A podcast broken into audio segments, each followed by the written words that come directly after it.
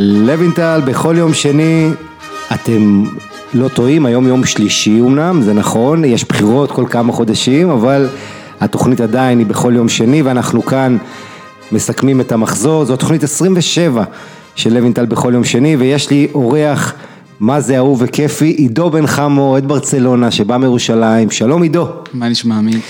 יופי, יותר, תשמע, רציתי להגיד יותר טוב אצלך על ברסה וזה, אבל אנחנו לא נדבר, אנחנו לא תוכנית פוליטית, לא נתייחס לאירועי הבחירות, אני כמובן מנחם את מי שזקוק לתנחומים, ושמח עם מי שחוגגים, הכל בסדר. הכל בסדר. אתה יודע, תוכנית ביום שלישי זה קצת ככה, מרגיש לי טריות קרות, שאתה מחמם במיקרו כזה, וזה לא יוצא כמו המנה המקורית, אבל אין מה לעשות, אנחנו עושים את העבודה שלנו בכיף, מה זה כיף? אז לפני שנגיע לקלאסיקו, סיכום מחזור, יש לי פינה עשה לי את המחזור, mm-hmm. אתה יודע מה עשה לי את המחזור? הטירוף, אני לא זוכר, מחזור אחד עם כל כך הרבה סקנדלים, אירועים, דברים, אתה יודע, היה קלאסיקו בספרד, וכל כך הרבה דברים העניינים קרו במקומות מחוץ לספרד, שזה קצת נדחק כזה במובן מסוים. גרמניה, איטליה. כן, גרמניה, אנחנו מדברים על בלגן בין הקהל, העודים להתאחדות, שנגיע לזה בהמשך, וכמובן, באיטליה עם כל מה שקורה עם הקורונה, ועוד בלגנים בהנהלה של מילאן, עוד כל מיני דברים, ולציו מובילת הטבלה, ואף אחד לא מדבר על, אתה יודע, גם בהפסד של ליברפול, שזה חתיכת ניוז מטורף, אבל כל כך הרבה. ועוד איזה הפסד. כן, שלוש אפס מוחץ, אחרי כמעט ארבע שנים ליברפול סופגת שני משחקים רצופים, לפחות שני גולים, זה גם, תחשוב על זה, מאפריל אלפיים ושש עשרה לא קרה לה, שהיא חוטפת שני משחקים רצופים, שני גולים לפחות, זה גם נתון פסיכי, אנחנו נגיע בהמשך לליברפול, אבל כן, אני רוצה להגיד לך, אי אפשר להגיד שהעונה הזו משעממת, העונה הזו, כל מה שקורה מחוץ למגרש, על המגרש, אנחנו באמת צריכים להגיד תודה שיש לנו כזה אקשן וכל כך הרבה עניין, ואתה יודע, זה היופי של הכדורגל, כל פעם הוא מפתיע אותך מחדש, אתה חושב כבר, אה, ראיתי הכל, זה, אתה יודע, אני הייתי באותו משחק השבע אחת של גרמניה ברזיל, ובלא הוריזון שאמרתי, אה, כבר אין לי מה לראות בכדורגל וכל זה, אבל המשחק הזה לא מפסיק להפתיע אותך, לרגש אותך, להעמיד אותך בסיטואציות כאלה ש... תראה, אנחנו עומדים בפני הלא נודע עם כל מה שקורה עם נגיף הקורונה. יש לנו שבוע בליגת האלופות, דורטמונד בא לשחק בפריז, עכשיו יכול להיות, כרגע, לא יודעים, יהיה קהל, לא יהיה קהל. אותו דבר יובנטוס ליון, יש דיבור אולי אפילו שליון מציעה לשחק במגרש ניטרלי, מעניין, כן, הם אובייקטיביים. אני יודע שההתאחדות וגם בפרמייר ליג כבר מתכננים, מדברים, רוצים לדעת מה עושים עם המשחקים. תשמע, כולם במצב כזה של חוסר ודאות, יש מקרי הדבקות נוספים בגרמניה, בספרד, אבל תראה, ככל שעובר הזמן, מבינים, אני חושב שאנשים ייכנסו יותר לפרופורציות, אני לא בא לנבט העתיד, אבל עד אפריל אני מקווה ורוצה להאמין שדברים יירגעו, יש לנו יורו. נכון, יש לנו יורו, יש לנו עניינים, ואם אין ברירה, מטעמי בריאות, ישחקו גם קצת בלי קהל, אבל אי אפשר לדחות עוד ועוד מחזורים, כמו שעושים באיטליה, אחרת פשוט העונה הזו לא תיגמר. מסכים לגמרי. ואתה יודע, זה סוג של פשרה שאף אחד לא רוצה לראות, לשחק בלי קהל, אבל וואלה, לפעמים, באמת במקרה קיצון שכזה, מה לעשות? יאללה, בוא לא נדבר פוליטיקה, כי אז אתה יודע, כל השמאלנים יגידו לי, אז איך דבר, תתמקד במסי ובקלאסיקו, אז בוא נתמקד במסי ובקלאסיקו, יאללה, אין לי בעיה עם זה. תשמע, אתה נהנית שתיים אפס לריאל מדריד. וואו. אז בואו נשים שנייה בצד את העניין של את ברצלונה, תכף אנחנו נדבר עכשיו על ברצלונה, אבל אובייקטיבית, איכות המשחק, מה אתה חושב על קלאסיקו? איכות המשחק, אני חושב שבמחצית הראשונה, אני דווקא חושב שברצלונה הייתה, הייתה טובה, היא לא הייתה כל כך רעה, הגענו למצבים, שלטנו בכדור, אבל מחצית שנייה משהו שם מתפרק, אני, אני חושב שזידן, הוא לא טקטיקן גדול, אבל יש לו קלאס מדהים בתור מאמן, והוא, האחדות הזאת של ה... של השחקנים שלו, זה, זה משהו מדהים. אין את זה בברצלונה, אנחנו ממש רחוקים מה, מהאחדות הזאת. אתה יודע, יש יתרון אחד וחיסרון אחד לריאל מדריד, בולט מאוד מאוד, וזה שאין קריסטיאנו רונלדו, אין סופרסטאר שמצד אחד זה מפחיד, כי כל הזמן אתה רק צריך לרצות אותו, שהוא עם מבסוט וכל זה, ומצד שני, אתה יודע, אין מה לעשות, מקצועית, זה בולט כמה הוא חסר לה, משחק כזה עם רונלדו, זה יכול להיגמר בתבוסה גדולה לברסה, כמו שהיא... הוא שחקן שתורם חמישים שערים בעונה, זה מטורף.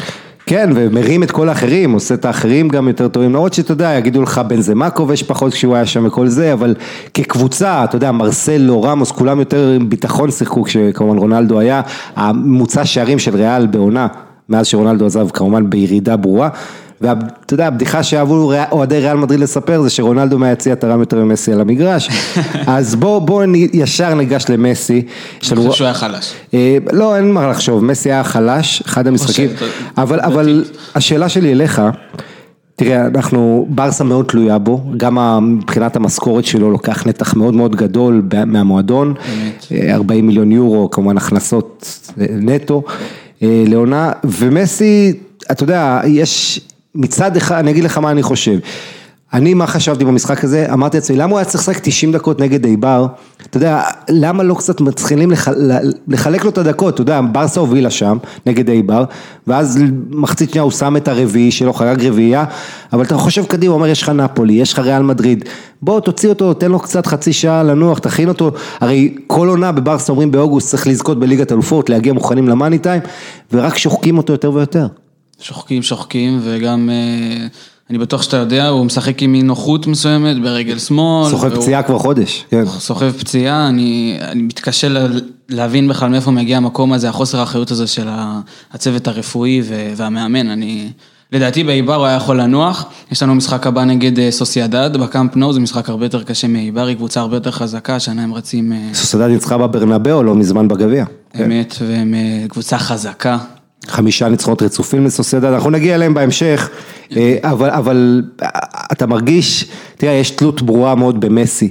אני, הבעיה שלי שאני מרגיש שהוא יורד כל עונה עוד עוד ואחורה, ואתה יודע, הוא כבר לא מקבל את הכדור מספיק בעמדות שהוא יכול לייצר סכנה. כן, בוא נגיד, הגיע לאיזה שני מצבים, ואתה יודע, עוד משהו זה, אני לא יודע כמה הפציעה כן לא...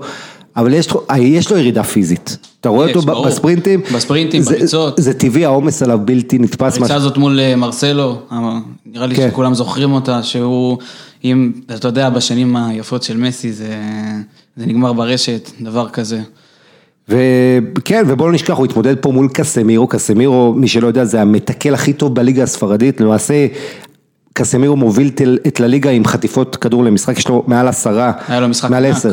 משחק ענק. כן, כן, אבל זה שחקן שהוא הכי קשה אולי להתמודד איתו, אבל אני זוכר לא מעט משחקים שמסי נאלץ בשנים האחרונות, בעיקר משחקי חוץ באירופה וגם קצת בליגה, כשהוא פוגש יריבות טובות עם שחקנים, אתה יודע, אתלטים כאלה, קשר אחורי שמסמן אותו, אתה יודע, הולך ונהיה לו יותר יותר קשה, ולכן אני רוצה לשאול אותך, מי אתה רוצה לראות מגיע בקיץ לברסה?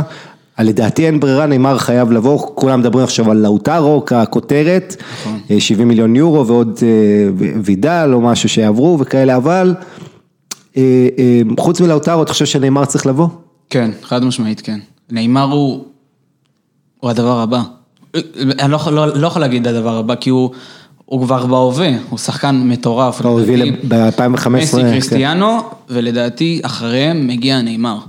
ואם נאמר היה נשאר בברצלונה ולא היה עוזב, אז ב-אלפיים שבע עשרה, אז הוא היה יורש. תראה, מה שאמרת עכשיו, עד לפני שנתיים בערך, הייתה הסכמה כזאת שנאמר הוא השלישי, צריך להגיד, המעמד שלו מאוד ירד, הוא בכלל לא היה בבלון דור האחרון, גם אישית, אתה יודע, כל הגישה, פציעות, אבל הגישה הזאת, שאתה יודע, אם אולי תשלח אותו, קרנבל, זה שהוא לא באמת מחויב, והתחושה היא הרבה אמרו, הם בפה עבר אותו, מן, סלח, כל מיני שחקנים, אבל עוד פעם, אם אתה מסתכל מקצועית מה שנאמר עושה על המגרש, הוא דריבליסט, בוא נגיד רק מסי בשתה ברמה שלו, יכולות, דברים שהוא עושה על המגרש, אם אתה שם את כל השטויות שיש לו בראש בצד רגע, אני, אני מסכים איתך, אני חושב שהוא אדיר, והוא יכול להוריד בעיקר את העומס ממסי, שזה מה שהיה כשהוא שיחק בברסה, למסי היה עם מי לשחק, והיה עוד מישהו שיכול לעשות פעולות עם הכדור. אני חושב שהוא עושה הרבה שטויות מאז שהוא הגיע לפריז, הוא מתחרט שהוא הגיע לפריז, נראה לי, אחרי חצי שנה שהוא עבר לשם. הוא הלך אחרי הכסף, אפשר להגיד שלא, ו... אני לא יודע רק כסף, הוא, הוא גם רצה להיות כוכב בשביל לזכות בבלון דור, והוא רק התרחק. הוא רצה להיות מספר אחד, בברצלונה הוא לא יכול להיות מספר אחד, כי זה מסי. ומסי, דיברת על התלות במסי, אני חושב שהקבוצה, ברצלונה, היא לא יכולה לשחק בלי מסי. הם לא יודעים, הם... שום תיאום, שום כימיה, זה תמיד, אני מניח שראית את זה בקלאסיקו גם, תמיד פסים למסי, גם שלא צריך. כן. גם קיקה סטיין דיבר על זה אחרי המשחק, פס, הוא פשוט תלותי. כן, יש לעניין של גם אתה רוצה שמסי רוצה מצד אחד, וכשיש לך את השחקן הכי טוב, וואלה, אתה לא יכול להאשים אותה. מצד שני, באמת, זה סוג של מסי ועוד עשרה. לפעמים יש עוד אחד שבולט לידו, פעם זה ארתור, פעם זה די יונג, אבל אתה יודע מה הכי בולט לטעמי, כמובן, החיסרון של לואיס סוארז. תשים לב כמה מסי פחות טוב בלי לואיס סוארז. מסי שאגב, לראשונה בקריירה שלו, והוא הופך פה לסיאן הופעות של ברצלונה בקלאסיקו, זה הופעה ארבעים ושלוש שלו, עבר את שווי, אגב סרחיו רמוס, עם הופעה אחת יותר, ארבעים וארבע, הוא סיאן כל הזמנים בקלאסיקו, ארבעים וארבע. עשרים ושש שערים. אז מסי עשרים ושש שערים, אבל חמיש, חמישה קלאסיקויים אחרונים, מאז שרונלדו בעצם עזב, סוף אלפיים ועונת שבע עשרה שמונה עשרה, חמישה קלאסיקויים שמסי לא כובש ולא מבשל, ואמר לואיס סוארז השבוע, משפט מעניין, אם יבנו למסי קבוצה טובה מסביבו, שהוא יאמין בה, אז הוא ירצה להישאר כאן עד הסוף, עד הפרישה. זה הכי מפחיד, הכי מפחיד שאתה יודע, המצב של ברצלונה הוא קטסטרופה עכשיו, אי אפשר, אי אפשר להגיד את זה אחרת, ברטומיאו עם כל הפרשה של החשבונות האפקטיביים והטוויטר, ושמחרפה לשחקנים, אבידל. ואבידל שמשקר בתקשורת, המצב רע, גם אם עכשיו בתקשורת לא אומרים כלום, המצב מאוד רע, לברטומיאו יש אולי איזה שבוע להביא הוכחות, אם הוא לא מביא הוכחות, זה או בחירות בקיץ הקרוב, או שאמילי רוסו יחליף אותו שנה, ו... אני חושב ש... נשאר עם הפרויקט הנוכחי. תראה, עוד פעם אני לא נביא והכל, אבל הערכה שלי, בוא נגיד ככה, חוץ מזכייה בליגת אלופות, כל דבר אחר זה בחירות כבר בקיץ הקרוב, יש חוסר אמון כבר בקרב הדירקטוריון, ההנהלה של ברסה בברטומיאו, אחרי הסיפור הזה, כל מה שקורה במועדון הזה, זה לא בריא. אתה יודע, היה כותרת של... ג'רארד פיקה, אחרי המשחק, מה שהוא אמר, מי שלא יודע, ג'רארד פיקה כאילו לכלך על ריאל מדריד, אבל אחרי זה שאתה קורא, אתה יודע, את כל הניתוח, הרי התקשורת עושה תמיד כותרת ממשפט אחד. שזה ריאל המדריד הכי גרועה שהוא שיחק נגד. נכון, הוא אמר, לא הכי גרועה, הוא אמר, זה אחת מקבוצות ריאל מדריד הכי גרועות ששיחקו נגדנו, והוא דיבר על המחצית הראשונה, שזה צריך להבין, מחצית שנייה, ריאל הרי היו הרבה יותר טובים מברסה, המחצית הראשונה שאי אפשר להגיד באמת שהוא טועה בהרבה, בוא נגיד ככה, ובעיקר הוא אמר את זה, למה הוא אמר? הוא אמר, החמצנו הזדמנות גדולה, כאילו פגשנו את ריאל פגועים, אם היינו כובשים מחצית הראשונה, זו התחושה של פיקה, ובוא נזכיר, היו מצבים, ארתור מול השוער, גריזמן ההחמצת הכי גדולה, מסי, כן, מסי שם שקורטואה עצר, ותכף מילה על קורטואה, אז, אז התחושה הייתה שכאילו, ששחקני ברסה, ככה אמר פיקה, שהם פגשו כאילו יריבה, ריאל במצב חלש, בוא נזכיר, ריאל הגיע במומנטום מאוד שלילי למשחק הזה, הפסד לסיטי, בליגת אלופות, הפסד ללבנט, תקו מול סלטה לפני זה, כמה משחקים לא טובים, אבל אומר פיקה אחרי זה, אנחנו שני מועדונים עם בעיות, וזה לא שאנחנו ממש טובים. אגב, סרחיו רמוס, קפטן ריאל מדריד, שאמרנו, עושה כנסי במשחק הזה, הופעות בקלאסיקו, הגיב בקלאסה, אמר אין לי בעל נצח כל משחק ככה, כל קלאסיקו בצורה הזו, אבל זו הכותרת מעיניי. הקלאסיקו הזה הוכיח ששתי הקבוצות האלה פגיעות רחוקות מהימים היפים שלהם עד לפני כמה שנים. אתה זוכר איזה משחק ענק זה היה, איזה יריבות על הקווים, כמה מתח, כמה... הלב שדופק כל המשחק. כן, זה משהו הלך שם לאיבוד קצת, ואתה יודע מה הכי משקף את זה טוב, ומריאנו עם כל הכבוד לזה שהוא כובש, שאתה רואה בסוף המשחק ברייתווייט מצד אחד, ומריאנו מצד שני, שני שחקנים שעד לפני שנה, שנתיים לא חלמו בכלל. מי היה מאמין שהם בכלל... לשחק בקבוצות האלה. יהיו על הספסל. כן, ויעלו, ואתה יודע, הקבוצות שמו עליהם את זה. אגב, נתון מעניין על מריאנו, רק נגיד, שער ראשון של ויניסיוס, בעצם גאונות של טוני קרוס, שמסמן לו עם היד לאן לרוץ, טוני קרוס שחקן הכי חכם אולי בעולם.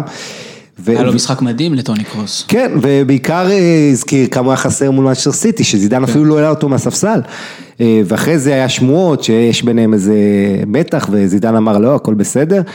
אז תשמע, טוני קרוס הזכיר כמה הוא חשוב, ועם הבישול הזה לויניסיוס שפגע בפיקה, וזה, ויניסיוס הפך לכובש, אגב, הכי צעיר בקלאסיקו במאה ה-עשרים ואחת, mm-hmm. צעיר קצת יותר ממסי, מי שזוכר עם השלושה של מסי, ממש לפני, ב-אלפיים ושבע זה היה, כן? כן, אלפיים ושבע, מרץ אלפיים ושבע, אני זוכר, זה היה לי עליהם הולדת. מספר תשע עשרה, אגב. נכון, נכון, והשלושה ראו שלוש שלוש מול ריאל של קפלו וזה, אבל הכובש הכי צעיר, עוקף אותו ויניסיוס במובן הזה של להיות יותר צעיר שכובש בקלאסיקו, ויניסיוס היה מאוד מפוזר, כרגיל, מחצית ראשונה, מקבל החלטות לא טוב, חסר ביטחון, אבל מה קרה בהפסקה? שני דברים. אחד, קריסטיאנו רונלדו ירד לחדר הלבשה, דיבר איתם, העלה את המורל, ואחרי זה ויניסיוס חגג את השער כמו קריסטיאנו, ואמר, הוא ווינר ענק, הוא נתן לנו השראה, המילים שלו קצת מזכיר מה שהיה בגמר היורו, שרונלדו ככה מחוץ לקווים עודד את החברים, וקסמירו, החבר שלו מהברזילאי, אמר לו, ילד, אל תפחד, תיבט, תיבט לשער קצת, וכן, זה עזר. חבל לי על פיקה, שהיה לו, היה לו משחק לא רע. כן, התאושש מפציעה. כן. כן, פיקה שם... היה לו חשש לנקע בקרסול, בסוף היה בסדר, אמר שהוא בסדר, בניגוד לג'ורדי אלווה, שהתעלם מההמלצות של הרופא, ובכל זאת עלה לשחק, למרות שיש לנו את פיר פה. כן, אבל... ג'ורדי אלבה, בוא לא נשכח, אם גריזמן שם את הכדור הזה ברשת, אתה מדבר עליו אולי אחרת לגמרי, זה הכדורגל הרי, אתה יודע. אמת, אמת. פעם אתה פה, פעם אתה... מה שכן, אתה ראית כמה זידן באמת מבין את המשחק, זה שהוא שם את ולוורדה עם הריצה, ולוורדה יש לו מנוע אדיר, וזה שהוא שם אותו על כנף ימין, כאילו לשחק על ג'ורדי אלבה, זה היה חכם, אמנם זה לא הוביל לגול ישירות, אבל זה היה מהלך מצוין. קיקס אתיאן, אגב, אתה יודע, הוא בברנבאו תמיד היה מלך, כשהוא הגיע עם קבוצות קטנות, עם בטיס פעמיים, הוא ניצח את ריאל שם. אני חושב שהמאמן היחידי, שניצח את זידן פעמיים. נכון, נכון, וגם עם לספלמס הוא הוציא שלוש שלוש בברנבאו, ועדיין, סטיאן שאמר לפני המשחק הזה, שהקלאסיקו יותר חשוב לריאל מאשר לברצלונה, ותשמע, הקלאסיקו הזה, רק נגיד, ל-שש מאות וחמישים מיליון צופים יש למשחק הזה בשנים האחרונות, מאה ושמונים מדינות, באמת ראוי, וריאל מדריד סוף סוף מנצחת קלאסיקו, זה לא קרה לה הרבה זמן. מ-אלפיים וארבע עשרה, ב-שלוש אחת. כן, אנצ'לוטי עוד אימן אז, באוקטובר אלפיים וארבע עשרה, שלוש אחת שדיברת עליו. העונה הראשונה של סוארס, של אנריקה. כן, רונלדו, פפה ובנזמה כבשו לריאל. אגב, ריאל ניצחה עם זידן בקמפנו שתיים אחת, זה היה אבל באפריל אלפיים ושש עשרה, זאת אומרת אחרי... גם שערים של קריסטיאן. נכון, אבל זה... כן, ויש את המטוטלת ההיסטורית, כי המאזן ההיסטורי, בגלל ההצלחה של ברסה בעשור האחרון, מאוד צמוד שם, עכשיו זה שבעים ושלוש ניצחונות לריאל מול שבעים ושתיים לברסה, גם הפרש שערים נורא צמוד, וזידן במשחק הזה הופך למאמן עם השלישי, עם אחר בהופעות בריאל מדריד, מאה תשעים ושמונה משחקים, אמרתי את זה בעבר, ריאל מדריד לא מועדון של מאמנים, זאת אומרת, חוץ מדל בוסקה ומיגל מוניוס, שהשניים מעליו, לא היה שם מאמנים שבאמת שרדו הרבה והיו מזוהים ממש עם מועדון, ויש לך עוד משהו להגיד על הקלאסיקו? לא. לא, אז... אני חושב שרק מילה קטנה. אז בוא אני אשאל אותך ספציפית. אוקיי. הנעת הכדור הזו של ברסה, לתכלית. אני רוצה לשאול אותך על הנעת הכדור הסתמית הזאת, ומה אתה חושב על קיקס אתיאן? קיקס אתיאן הוא קורבן, קורבן של הנסיבות, אתה יודע, ולוורדה, כל כך הרבה לחץ אחרי רומא, מה שקרה עם רומא, מה שקרה עם באנפילד, אותו ערב שחור לכל אוהדי ברסה, אני חושב שקיקה הוא בסופו של דבר קורבן, אין לו סגל מספיק רחב, במיוחד התכנון הזה של ההנהלה, ששחרר כל כך הרבה שחקנים להשאלות, את דודיבו, את אלניה, את קרלס פרס, ולא הביא אף אחד, בינואר הוא לא הביא אף אחד, את ברייט ווייט הוא, הוא הביא במקרה, בו כאילו דמבלה נפצע, אף אחד לא ידע שדמבלה ייפצע, כולם בנו עליו, וזה פשוט תכנון לקוי, אין לו, אין לו יותר מדי חילופים, אין לו יותר מדי מה לעשות, נגיד ריקי פוץ' מברסה ב' נפגע מזה, למה? כי אנחנו דלילים בהתקפה, הוא חייב להביא איתו, הוא חייב להביא איתו שחקני התקפה, הוא לא יכול להביא איתו שחקני קישור, כי יש לנו יותר מדי קשרים בסגל. תשמע, גומלין מול נפולי, כולם בטוחים ברסה תעבור כי זה בקמפנו. אני לא בטוח בכלל. אבל תסתכל כמה חסרים, ברסה שם תעלה אולי שחקנים מהנוער. בוסקץ, מושה, נכון? כן, בוסקץ בין המושעים, וידל הורחק. וידל הורחק. ויש לך עכשיו את הפצועים, נשמע סרג'י רוברטו גם כן פצוע. סגל מאוד מאוד קצר. סגל שהוא קצר וגם הוא לא מספיק איכותי, בוא נגיד את האמת. לא מתאים למועדון ברמה הזאת. מה אתה חושב על ארתור? שאתה יודע, היו לו רגעים, משחקים העונה הזו, בתחילת העונה בעיקר, שאמרת וואו, באמת שחקן כרגע הכי טוב של ברסה, חוץ עם מסי. ושטגן בואו נשכח, אבל המשחק חל, אתה יודע, הוא איבד מחצית שנייה, הוא היה נראה עייף. היה עייף, כאילו לא בכושר. אני לא יודע מה קרה לו. מחצית ראשונה היה טוב. הסיבה שאני גם שואל אותך על ארתור אחרי קיקסטיין, כי אני אומר, מאמן ברמות האלה, שאתה מאמן את ברסה, אתה חייב להיות עם יד על הדופק. אתה יודע, עד שהוא עשה את החילופים האלה, הרי ברגע שחטפתם את הגול, זה, זה אותו רגע, אתה צריך לעשות את השינויים, באמת. ולקח לו המון זמן, דקה, הוא חיכה עוד איזה עשר דקות, ושהיה ברור שארתור רק עושה נזק בדקות האלה, אתה יודע, הוא צריך להגיב הרבה יותר טוב, אם ברסה רוצה להגיע רחוק העונה בליגת אלופות, שזה okay. באמת, משחקי נוקאוט, זה מאמנים נבחנים בתגובה שלהם, אתה ראית את פוצ'טינו עונה שעברה, מעלה את לוקאס מורה, מיד קבל מנו גולים, את כל הדברים האלה, זה, זה משהו חשוב. אגב, בוא נגיד מילה טובה לריאל מדריד, לטיבו קורטואה, שמה שאהבתי בטיבו קורטואה, אתה יודע, בראיון אחרי המשחק, הוא בא, נתתי שתי הצלות גדולות שברסה שלטה, הוא, הוא מרים לעצמו, אתה יודע, בדרך כלל השחקנים... התחיל את העונה לא טוב. כן, שיחקנו בסדר, נכון, אתה זוכר מה קרה לו בליגת אלופות, מול ברוז' או גנק, מי זה היה? ברוז' כן, ש, שהוא הוחלף אחרי ספיגת שני שערים. מחצית, כן, כולם מח... ישר צעקו, מעשה לא מוסרי של זידן. חסר ביטחון הוא היה, אבל תראה איך זידן הצליח להחזיר אותו. כן. קורטואה השוער שאולי יזכה בסמורה עונה, ב... הוא ספג הכי מעט שערים, שבעה עשר בליגה. ארבעים וחמש שנה שברצלונה לא כובשת בשני משחקי קלאסיקו. נכון, מ-אלף תשע מאות שבעים וחמש, ואתה יודע מתי ריאל מדריד לא ספגה בכל ארבעת המשחקים שאתה מול אתלטיקו וברצלונה באותה עונה? מעולם לא. זה הפעם הראשונה שקורטואה עושה את זה. אז תשמע, חוץ מזה גם יש לו את אחוז ההצלות הגבוה בליגה לקורטואה, בעצם הוא הציל שלושים מ-שלושים ושש הבעיטות האחרונות לשער, וכן, ריאל מדריד יכולה להיות אופטימית עם ההגנה שלה, בטח לעומת ההגנה של ברסה. ברור. מה, מה תגיד על ההגנה של ברסה? יש לי נתון בשבילך.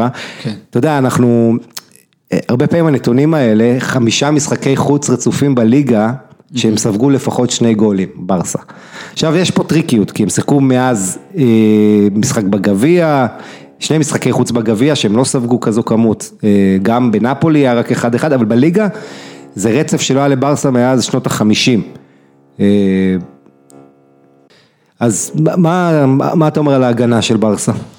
וואו, זה הגנה דלילה לחלוטין. תחשוב שגם אם עכשיו פיקה נפצע, נכון היה את החשש לנקה, מה היה עולה? לאנגלי ואומטיטי, שני בלמים שהם משחקים עם רגל שמאל, שזה פחות טוב.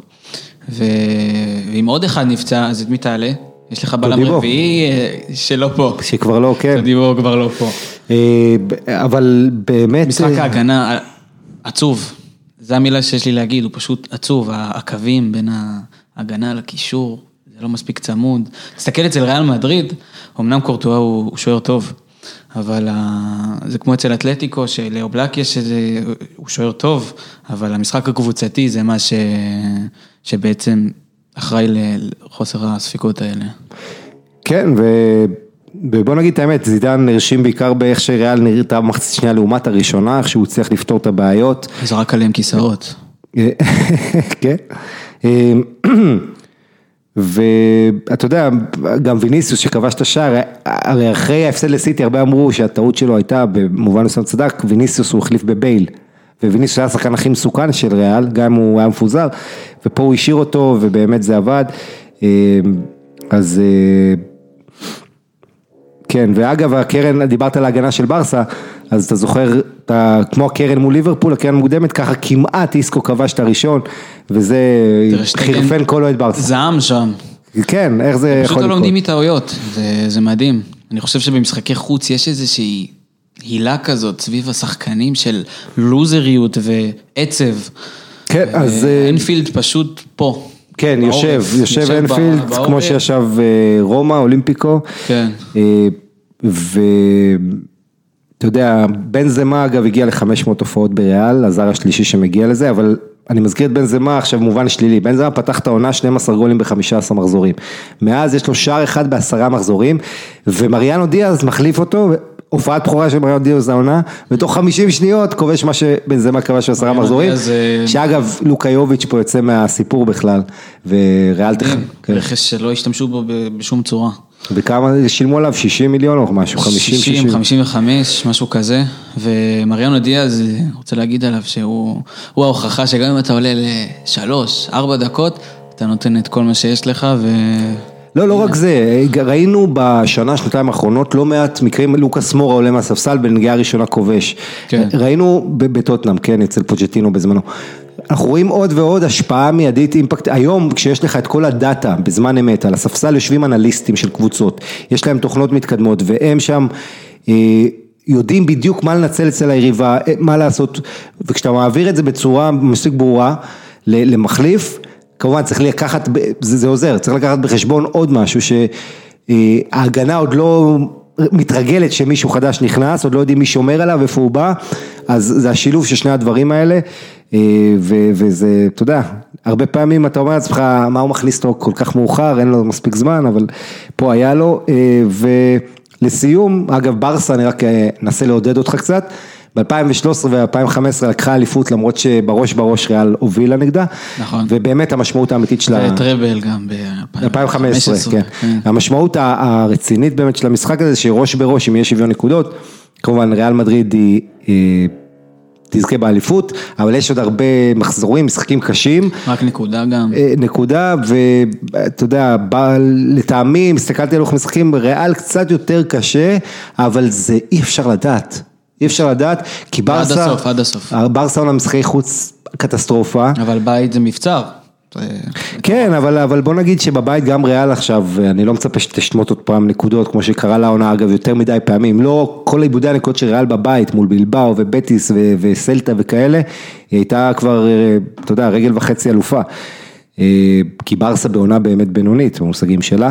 דרך אז... אגב, ריאל מדריד שוב עוקפת את ברסה, בנתון הזה של ה... כן, שישת אלפים מאה וחמישים ומשהו הגולים, שערים, נכון. עוד פעם באחד. נכון, אז היה מחזור קודם, מי שלא יודע, ברסה הפכה לסיינית השערים, הכיבושים בלליגה בכל הזמנים, ועכשיו בעקבות ה-שתיים אפס המטוטלת, זה לא רק בכמות ניצחונות, זה גם בכמות שערים בכל הזמנים. ריאל, תשמע, ריאל יש לה רק שני הפסדים העונה, בואו נזכיר את זה, ללבנטה ולמיורקה, אבל אני חושב שהם עכשיו פיבוריטים, זה היה משחק עם, המשמעות שלו הייתה בעיקר מורלית, פסיכולוגית, לגבי ההמשך. הם הרבה יותר קבוצתיים, הם ירוצו. כן, אז זה היה קלאסיקו, כמעט חצי שעה, לא, עשרים ומשהו דקות. לא נורא, בואו נתקדם, סביליה, עוד משחקים שהיו, ממה נתחיל? אולי ריאל סוסיידד? יאללה, סוסיידד, מנצחת אחת אפס את ריאל והדולית, זה היה ביום שישי. עדנן ינוזאי, עד למחזור הקודם לא כבש העונה, והנה הוא כובש מחזור שני רצוף. שזה מה זה אומר לך? שערים זה כמו קטשופ, כמו שאמר וניסטלרוי.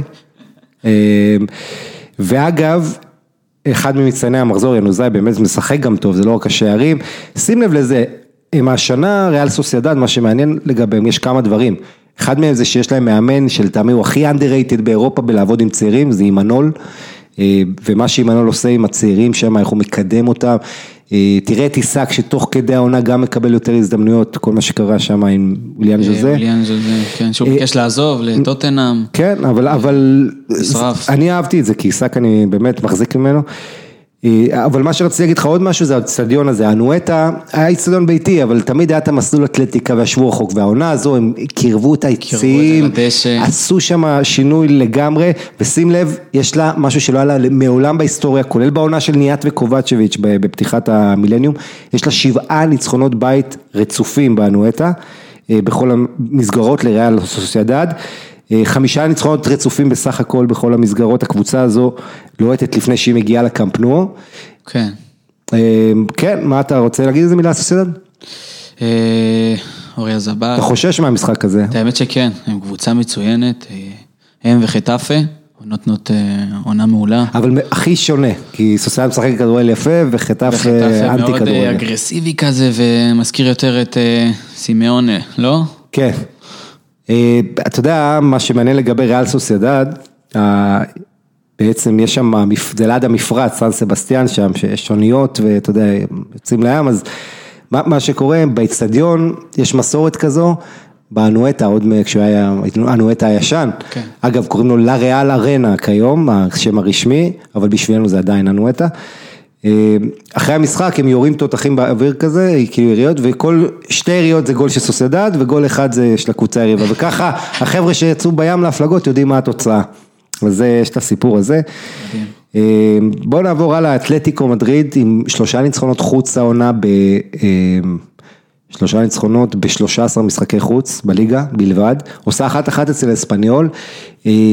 שאספניול לא קבוצה טובה. היא אחרונה בטבלה. כן.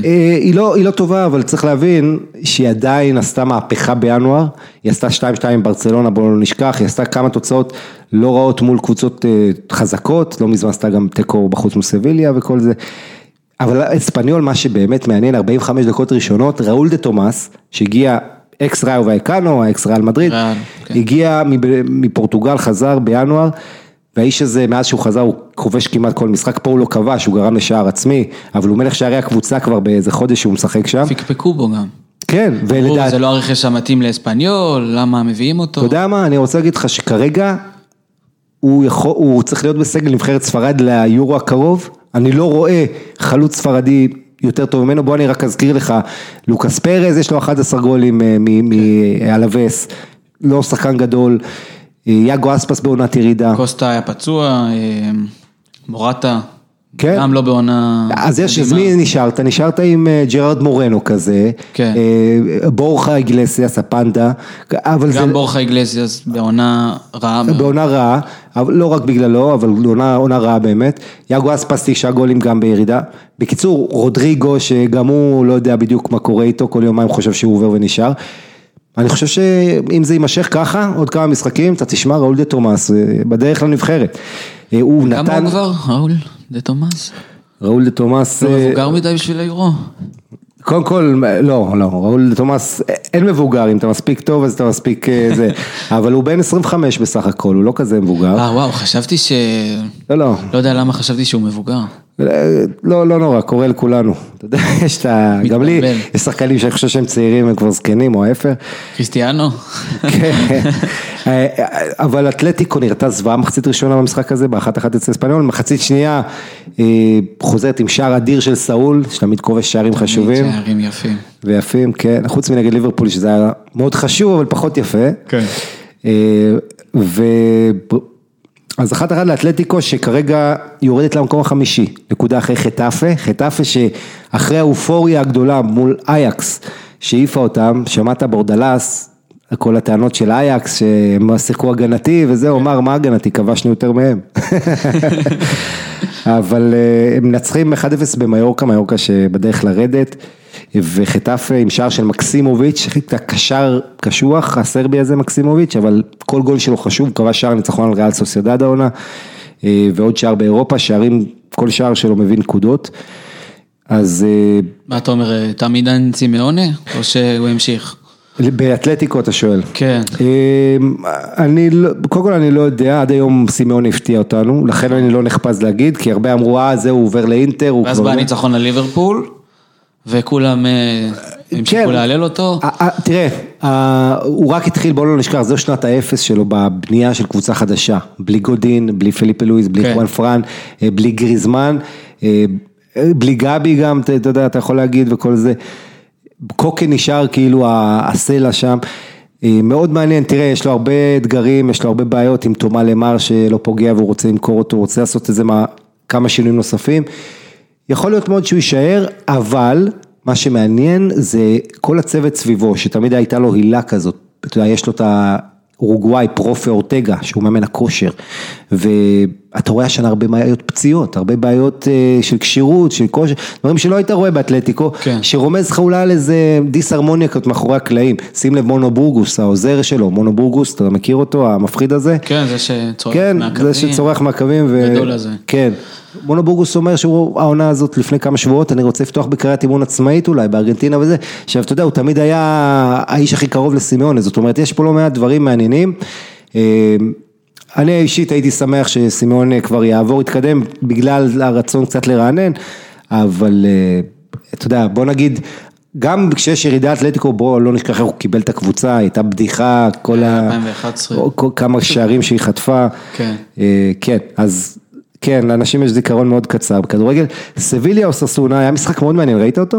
את האמת שלא. אז אני אדכן אותך, סביליה מנצחת שלוש שתיים, משאר בתוספת הזמן של אנסירי, אנסירי כובש, משלים צמד בעצם, בתוספת הזמן, דקה תשעים ושלוש, ובחודש בקבוצה יש לו ארבעה גולים, שזה כמו מה שיש ללוק די יונג בכל העונה, הוא רק שלוק די יונג שבעה חודשים יותר ממנו שם, אבל הסיפור הוא שסביליה הובילה שתיים אפס, הורחק לאוססונה שחקן, אנחנו מדברים על רמון סנצ'ז פיחואן, כן? משחק בית, וואו. משחק בית, הורחק שוער שלהם, אגב שיפוט מחריד בספרד, זה, זה פשוט נורא.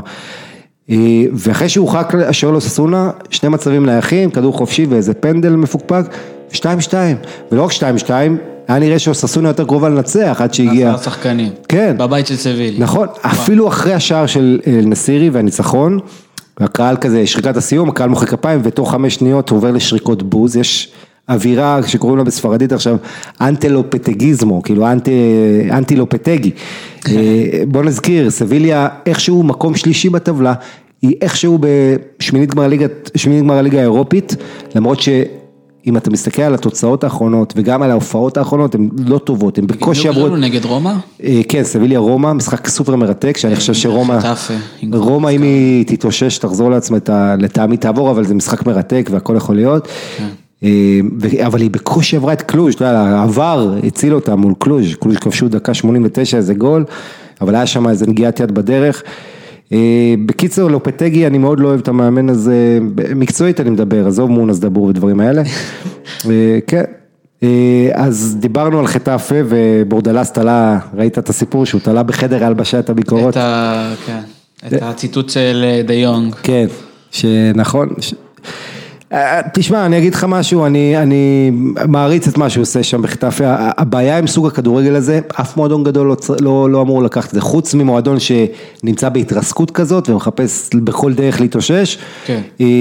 אבל אתה יודע, הבעיה שאתה משחק כדורגל כזה, שא' זה מבריח צופים, בוא נגיד את האמת, זה, זה לא יפה, הם עושים מלא עבירות, הכל שם, אתה יכול להעריך את זה, קשה מאוד להתחבר ולאהוב את זה, אבל כל הכבוד לו, תשמע, הם... אני אישית מעריך את זה מאוד.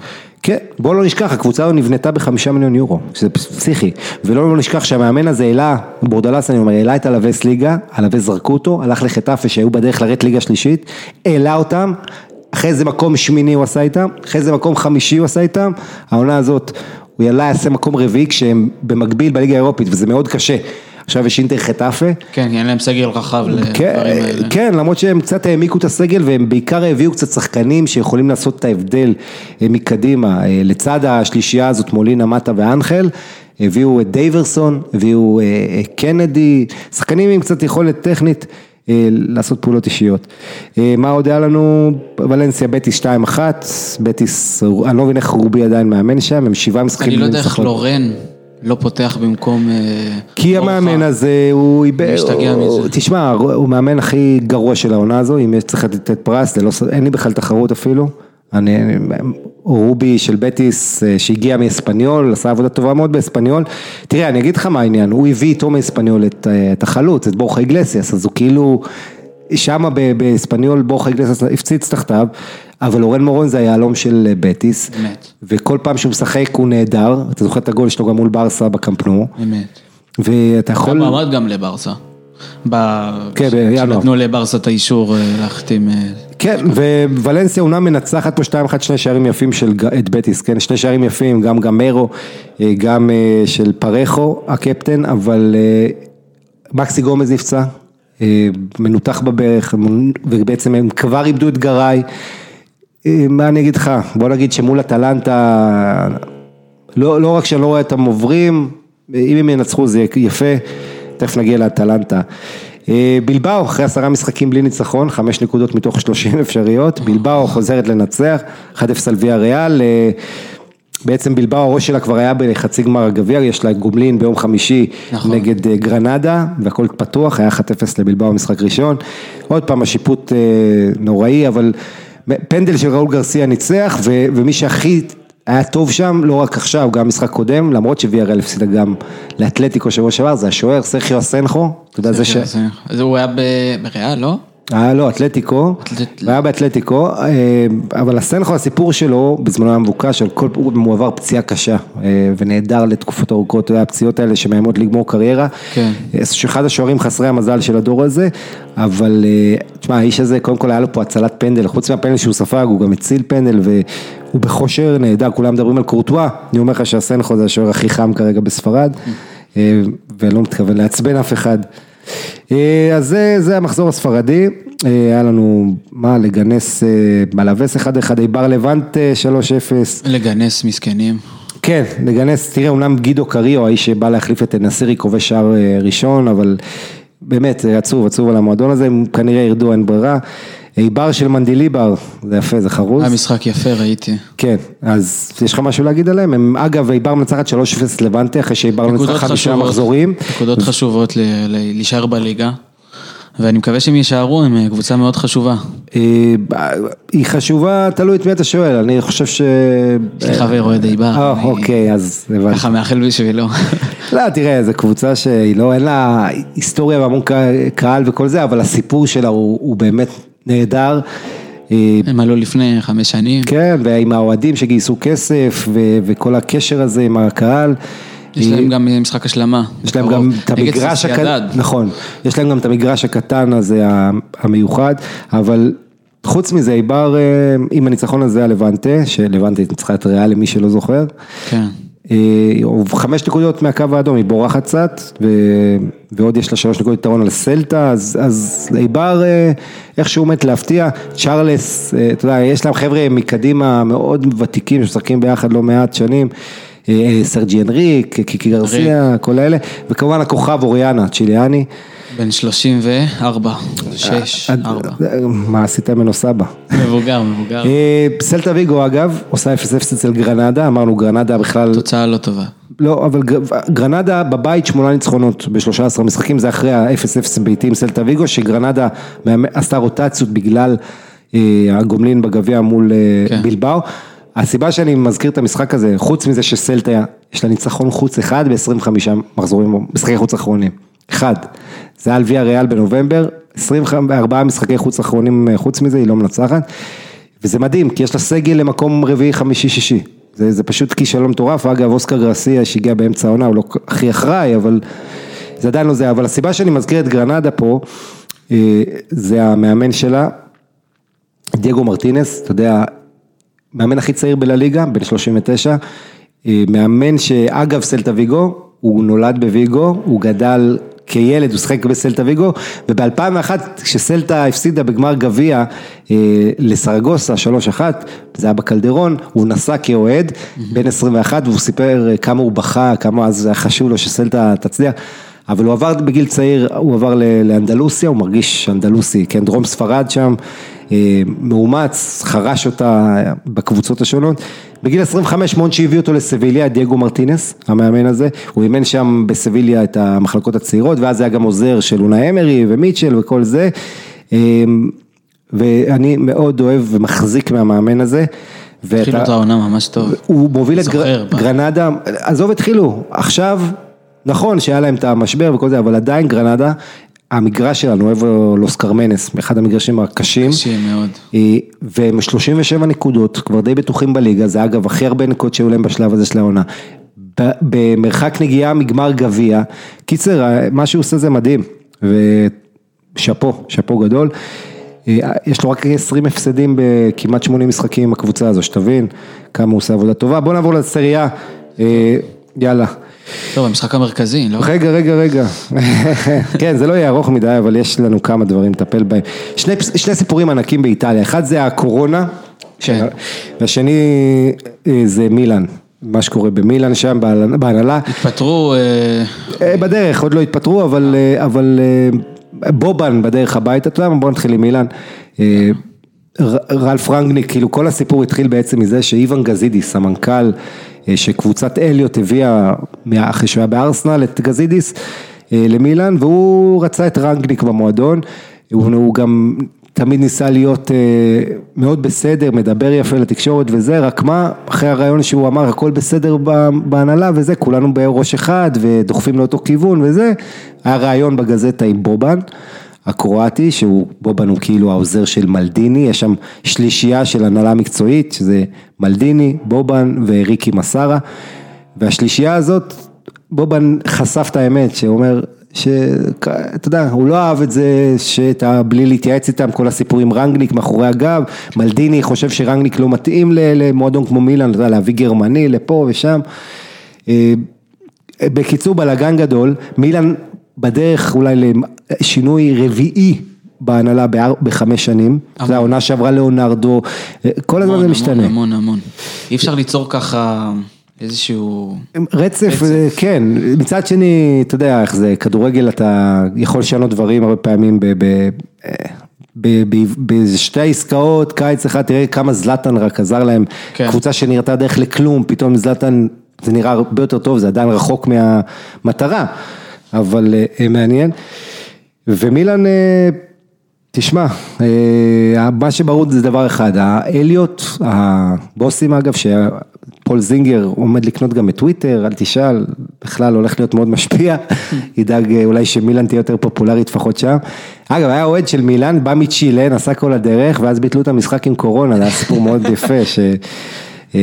ראיתי אותו בטוויטר, כן, אבל אבל הסיפור הוא שמילן באמת בבלגן, ואנחנו אליות נותנים את הגב שלהם לגזידיס, מה זה אומר? זה אומר שהחבר'ה האחרים, שאלה גדולה עם מלדיני יישאר, אגב מלדיני היה אחד מהמנהלים לפני כמה שנים שתקף אותו, אמר לו כל שחקן עבר הופך למאמן גדול, וכל זה, קיצר חוסר שקט שם, נראה מה יהיה, קורונה בוא נדבר קצת, תראה, בעיקר זה נכון שזה משהו שלא רגילים להתמודד איתו, אבל תראה איזה שכונה כדורגל באיטליה, ביום חמישי אומרים לך, יהיו משחקים אלה ישחקו, אלה לא ישחקו, יום שבת, שבת כן, התחיל המחזור כבר, יום, כן. יום קודם וזה, יום לפני המשחק הגדול, כן, ואז אומרים, ההתאחדות מתערבת, אומרים, אין טעם לשחק בלי קהל, לא, מבטלים את המשחקים, בכלל, אלה שאומרים להתקיים בלי קהל, כן, ושישה משחקים מהמחזור הזה בעצם לא מתקיימים,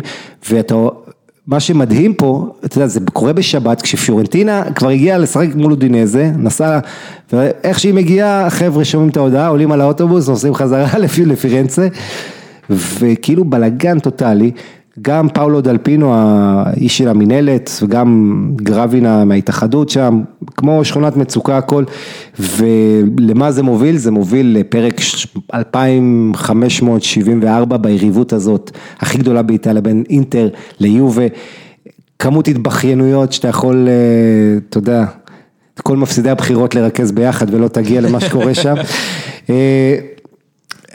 כי אתה יודע, העניין הוא פה, שאתה יודע, הטענות של אינטר, אינטר לא רצו לשחק, אינטר כבר ביטלו להם מחזור קודם, משחק סמדוריה אינטר, וזה אמור להיות בסנסירו, אז, אז אינטר גם מרגישה, אתה יודע, לחץ, מתי הם ישלימו את המשחקים, יש להם ליגה אירופית, כן. ו... שלא יתנגש. כן, לא, לא זה, אין זמן פשוט, אז בהתחלה דחו את זה ל-שלושה עשר במאי, עכשיו עומדים את המשחק הזה יובה אינטר, ואגב את המשחקים, כל המשחקים שנדחו המחזור הזה, לפי הדיווחים האחרונים, לקיים אותם כבר בסוף שבוע הקרוב, תשעה במרץ, והמחזור הזה הקרוב יידחה, כאילו ל-שלושה עשר במאי. שלא נסיים את העונה באוגוסט, חייבים. לא, אבל יש בזה היגיון, אתה לא רוצה לדחות יובה אינטר, אמור להיות משחק עם השפעות על אליפות, שזה נערך, שני מחזורים לסיום, כבר יכול להיות שזה לא יהיה משמעותי. באמת. ויש פה מצד שני יובה, תשמע, אניאלי אומר, בצדק מבחינתו, חמישה מיליון, אם אין קהל, הוא מאבד חמישה מיליון יורו הכנסות, רק ממכירות. המון. אבל אתה מאמין בקרמה? כן. אז אתה יודע, קצת מגיע ליובה הבלגן, אני לא אומר, מקורונה מגיע וזה, אבל אני אומר, כל העניין של ההכנסות, כן. שבוע לפני זה, קצת יותר פורסם המחירים, לא פורסם המחירים, אבל הייתה מחאה של האוהדים, נגד המחירים שבאמת הגזימו ביובה, נכון, זה ציון קטן, אבל פתאום הוא דרש מאה ועשרים יורו על כרטיס, או שבעים יורו על הכרטיס הכי זול, מחירים שגם עבור אוהדי יובה, היו עצבים, ו...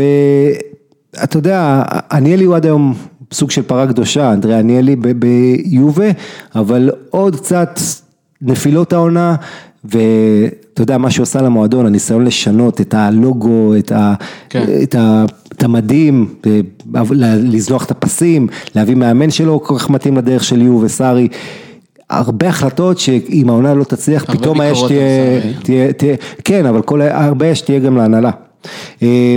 אבל בכל מקרה אנחנו נמשיך לעדכן מה קורה עם זה, אם זה באמת יהיה ביום שני תשעה במרץ, הדרבי באיטליה, ואם יהיה קהל, קהל אורח בכלל, אבל... קשה לראות דרבי בלי קהל, אה? כן, תשמע, זה כוח עליון, אל תשכח שיש פה גם את העניין של יתרון ביתי שקצת הולך לאיבוד, ואומרים גם ביובה בצדק למה ששיחקנו בסנסירו, היה קהל אינטר, כן. אפילו שיובה ניצחה, כן? אבל פה, בסדר, בוא נגיד ש...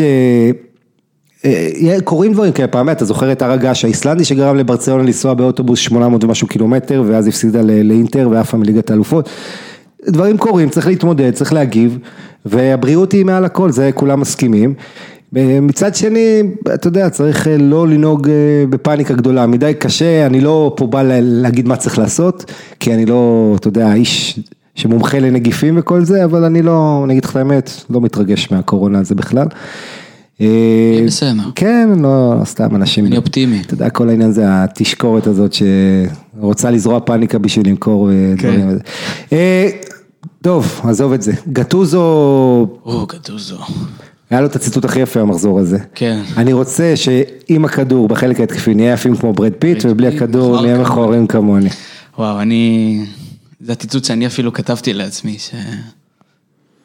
הביא אותו, וואו, זה אחלה ציטוט.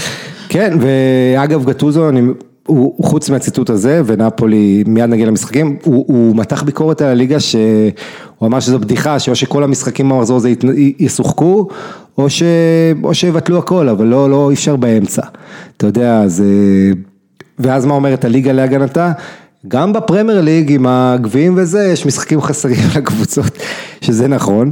מצד שני, זה די מגוחך, אתה רואה את הטבלה לאציו, אולי למקום הראשון במחזור הזה, תכף אני אדבר עליי המילה, יש לה משחק יותר מיובה, וליובה יש משחק אחד יותר מאינטר שאחריה, וזה קצת פוגע במתח, כן, אבל זה קצת, הפערי המשחקים האלה, פוגע במתח, תשמע, מעניין מה יהיה גם יובה ליון, אם יהיה שם קהל, איפה זה יערך כל זה, בוא, בוא, המשחקים שהיו, צריך להזכיר את הטלנטה, מה שהיא עשתה, אתה יודע, כובשת שביעייה שלישית העונה, שבע אחת על אודינזה, שבע אפס על טורינו, שבע שתיים על לצ'ה, הטלנטה, הם בכושר מדהים, מגיעה שבעים שערים ב-עשרים וחמישה מחזורים, זה לא רק סי היסטורי בכדורגל איטלקי, זה העונה הזו באירופה, ביירן מינכן כבשה שער אחד יותר, שבעים ואחד, וגם פריז, נדמה לי, זה שני גולים יותר, חוץ מזה היא כבשה יותר מסיטי, וסיטי שיחקה יותר מחזורים, כבשה יותר מכל הקבוצות הגדולות האחרות, קבוצה שגם כל כך כיף לראות אותה,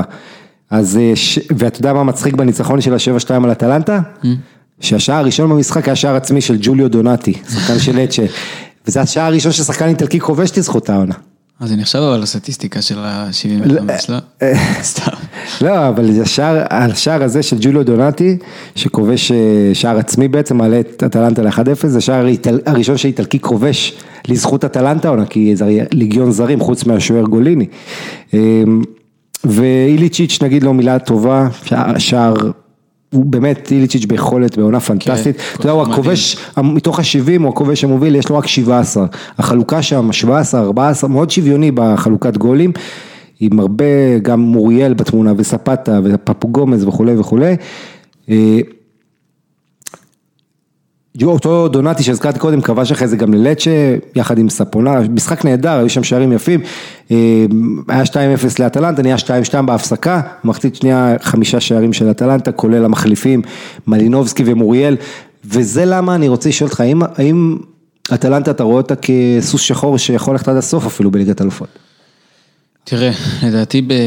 בליגת האלופות, בכללי, הסיכויים שווים. אנשים לא מסכימים איתי, אני יודע כבר, כי פרסמתי את הדעה שלי, אבל לדעתי סיכויים שווים, גם ברצלונה, נאפולי, כל המשחקים. ולדעתי אטלנטה יכולה לעשות פה משהו ענק, גם אם היא תפגוש את ליברפול, אם היא תעלה. בוא נגיד, ההתמודדות היחידה שבאמת סגורה, זה צ'לסי ביירן. עם ה-שלוש אפס בחוץ. ביירן בכושר מדהים, וצ'לסי קצת, אתה יודע... צולת. אני אגיד לך, תראה, הבעיה של אטלנטה זה הגנה, ואתה רואה שהרבה פעמים אחרי שהיא נותנת שבע, המשחק הבא עושה איזה תיקו עם קבוצה מהתחתית. זאת אומרת, יש לה את העניין הזה של חוסר היציבות, אחרת מה לעשות, היא הייתה מתחרה על אליפות, אתה יודע, היא לא סתם, היא מאבדת הרבה נקודות, ואז נותנת את ההצגות האלה, היא קבוצה שדווקא במשחקי חוץ אבל, כשקבוצות נאלצות לתקוף ולפותחות שטחים מאחור, אז אטלנטה, אטלנטה יש לה מאזן חוץ הרבה יותר טוב ממאזן בית העונה. גם כבשה יותר בחוץ מבית, זאת אומרת, זה, זה מאוד מעניין להסתכל מה יקרה איתם, אם יכולים להיות סוס שחור, אני אגיד לך משהו, הנקודת תורפה כמו שאמרתי, זה הגנה של אטלנטה, אבל אם אתה מחפש את החוזקה, אני הולך דווקא על הספסל, כשאתה מעלה מהספסל את מוריאל, מלינובסקי, לפעמים פשליץ' או ספת, תלוי מי פותח, כן, אבל האיכות של הסגל, זה, זה הדבר האדיר שהתפתח העונה לעומת העונה שעברה, אני מזכיר לך גם העונה שעברה, אטלנטה כבר הייתה התקפה הכי טובה בליגה האיטלקית, ו... והיא כבר עומדת עוד מעט להגיע לכמות שערים שהיה לה. בואו נעבור ללציו, לציו שתיים אפס על בולוניה, עולה למקום הראשון. משחק צהריים כזה היה. כן, בארבע בשבת פתח את המחזור, ארבעים אלף צופים, גם מועדי חוץ מבולוניה, באווירה הנוכחית זה יפה לראות, ובלי, אתה יודע, אם מובילה לא כובש, נשאר על עשרים ושבעה גולים, אבל הוא כן מבשל בשביל שביעי העונה, הוא מעורב ב-שלושים וארבעה שערים בליגה, זה מדהים. לואיס אלברטו... אבל זה המון. כן, וזה אני אומר. לואיס אלברטו אה, כובש את הראשון, לואיס אלברטו הכוכב הנהדר, שהדבר היחיד שיש לו באקס זה אפילו לסיים, ופה הוא סיים נהדר, מחוץ לרחבה, וחואקין קוריאה, גם שחקן שלא ממש חד מול השער, אבל היה פה שער חצי עצמי, מחצית שנייה היה יכול להיות מאוד מעניין, בולוניה של מיכאילוביץ', אגב אקס של לציו, שלקח את האליפות האחרונה, כמעט חזרה למשחק, שני שערים שלה נפסלו עם עבר, שים לב לזה, לציו מגיעה ל-עשרים ואחד מחזורים בלי הפסד, מאז ספטמבר מול אינטר, אחד אפס בסנסירו, עשרים ואחד מחזורים בלי, בלי הפסד, זה הרצף העשירי הכי ארוך אי פעם באיטליה, יש לך את מילאן חמישים ושמונה, מילאן האי של קפלו, בתחילת ה-תשעים, יובה של קונטה, פיורנטינה הגדולה של ה-חמישים, פירוג'ה אינטר של מנצ'יני, בקיצור לא הרבה קבוצות, גם נפולי של סארי, ככה מ-אלפיים ושבע עשרה, עשתה עשרים ושישה, מחזורים בלי הפסד, אבל לציו נכנסת להיסטוריה. אתה מאמין שהם יכולים לקחת אליפות? כי אתה שומע באיטליה יותר ויותר קולות כאלה. זה בדיוק מה שאני בא להגיד, שמה שהכי חשוב לדעתי מבחינתם, שהם גם בכושר טוב וגם משחקים טוב. כי לדעתי יובנטוס נגיד, שאתה יודע, אליפות שנה שעברה ולפני שנתיים, והם תמיד לוקחים, נכון? תמיד אומרים, ליגה איטלקית לא מעניין, למה? כי יובה תמיד לוקחים. השנה יש עניין מטורף בליגה האיטלקית, ואני חושב שלאציו הולכת לתת לנו פה פייט עד הסוף. מישהו שאל אותי השבוע, מה דעתי על סארי? אמרתי, אני מאוד אוהב אותו, הוא עושה את הליגה מעניינת. כי הוא לא מתאים. כן, נכון, ודיברנו על זה כאן השבוע שעבר. תראה, לאציו, אתה שומע הרבה קולות ששחקני עבר, גם יובה ואחרים, כולם מבינים שהעובדה של לאציו עפה מהגביע, עפה מאירופה, בבתים בליגה האירופית, מאוד עוזרת ללעומת אינטר ויובי עם כל העומס במפעלים האחרים. אלופות מאירופית. נכון, ו- ולציו אני מזכיר לך, זה שנה מאה ועשרים להקמת המועדון, לפני עשרים שנה, שהיה השנה מאה הם לקחו אליפות, בעצם דאבל אז, שסימון אינזאגי היה שחקן, ושיחק יחד עם מיכאילוביץ'. קיצר, יהיה, יהיה מעניין מאוד, עד הסוף, ורק שלא יבטלו לנו את העונה. תשמע, בספרד, נכבשו עשרים גולים בכל המחזור, עשרים גולים זה שניים למשחק, כן, עשרה משחקים, באיטליה היו ארבעה משחקים, עשרים ואחד גולים, זאת אומרת, הם מספיק להם ארבעה בשביל לעבור, וזה די מסמל את העונה הזאת, מה שאנחנו רואים, רומא, ארבע שלוש מטורף על קליארי, וכמה סיפורים יפים במשחק הזה, קודם כל קליניץ', שחקן הקרואטי הזה שכושל, ואתה יודע, אף אחד לא רצה אותו, פתאום צמד ובישול, קלייברט נראה טוב, כובש, גם מונדר שלא כבש נראה טוב, ושים להם, אנריק מחיטריאן בשקט בשקט, מושל מארסנל, יכולים, לא יודעים עוד מה יהיה איתו בקיץ, אבל הוא נותן אחלה עונה, גול ובישול יש לו כל מאה ועשרים דקות, או שער ובישול. השאלה מוזרה קצת, לא? אתה לא חושב. מה? השאלה מוזרה. תראה, היא לא מוזרה, הגיעה ממש סוף חלון העברות שם, פגרת נבחרות וזה. כן. היא לא הייתה מוזרה, כי עוד פעם, הוא איבד דרכו בארסנל, אתה יודע, הוא לא באמת הצליח אף פעם להרשים שם, גם ביונייטד, בוא נזכיר, אמנם היה לו נחת שהוא היה מצטיין בליגה האירופית, אבל הוא היה צריך מקום חדש, אווירה חדשה, ומקטריאן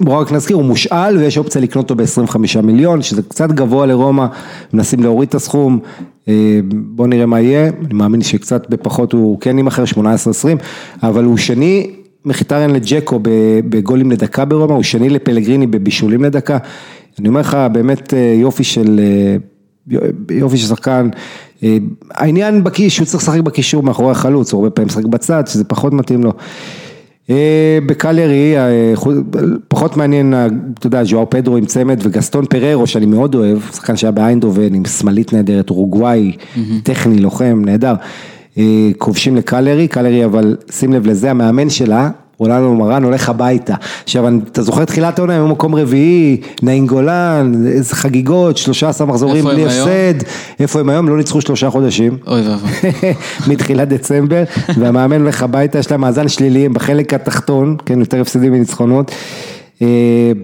פשוט מדהים הכדורגל, כמה זה משחק של מומנטום, משחק אחרון, הרביעי והאחרון ששוחק, נאפולי שתיים אחת על טורינו, במשחק ה...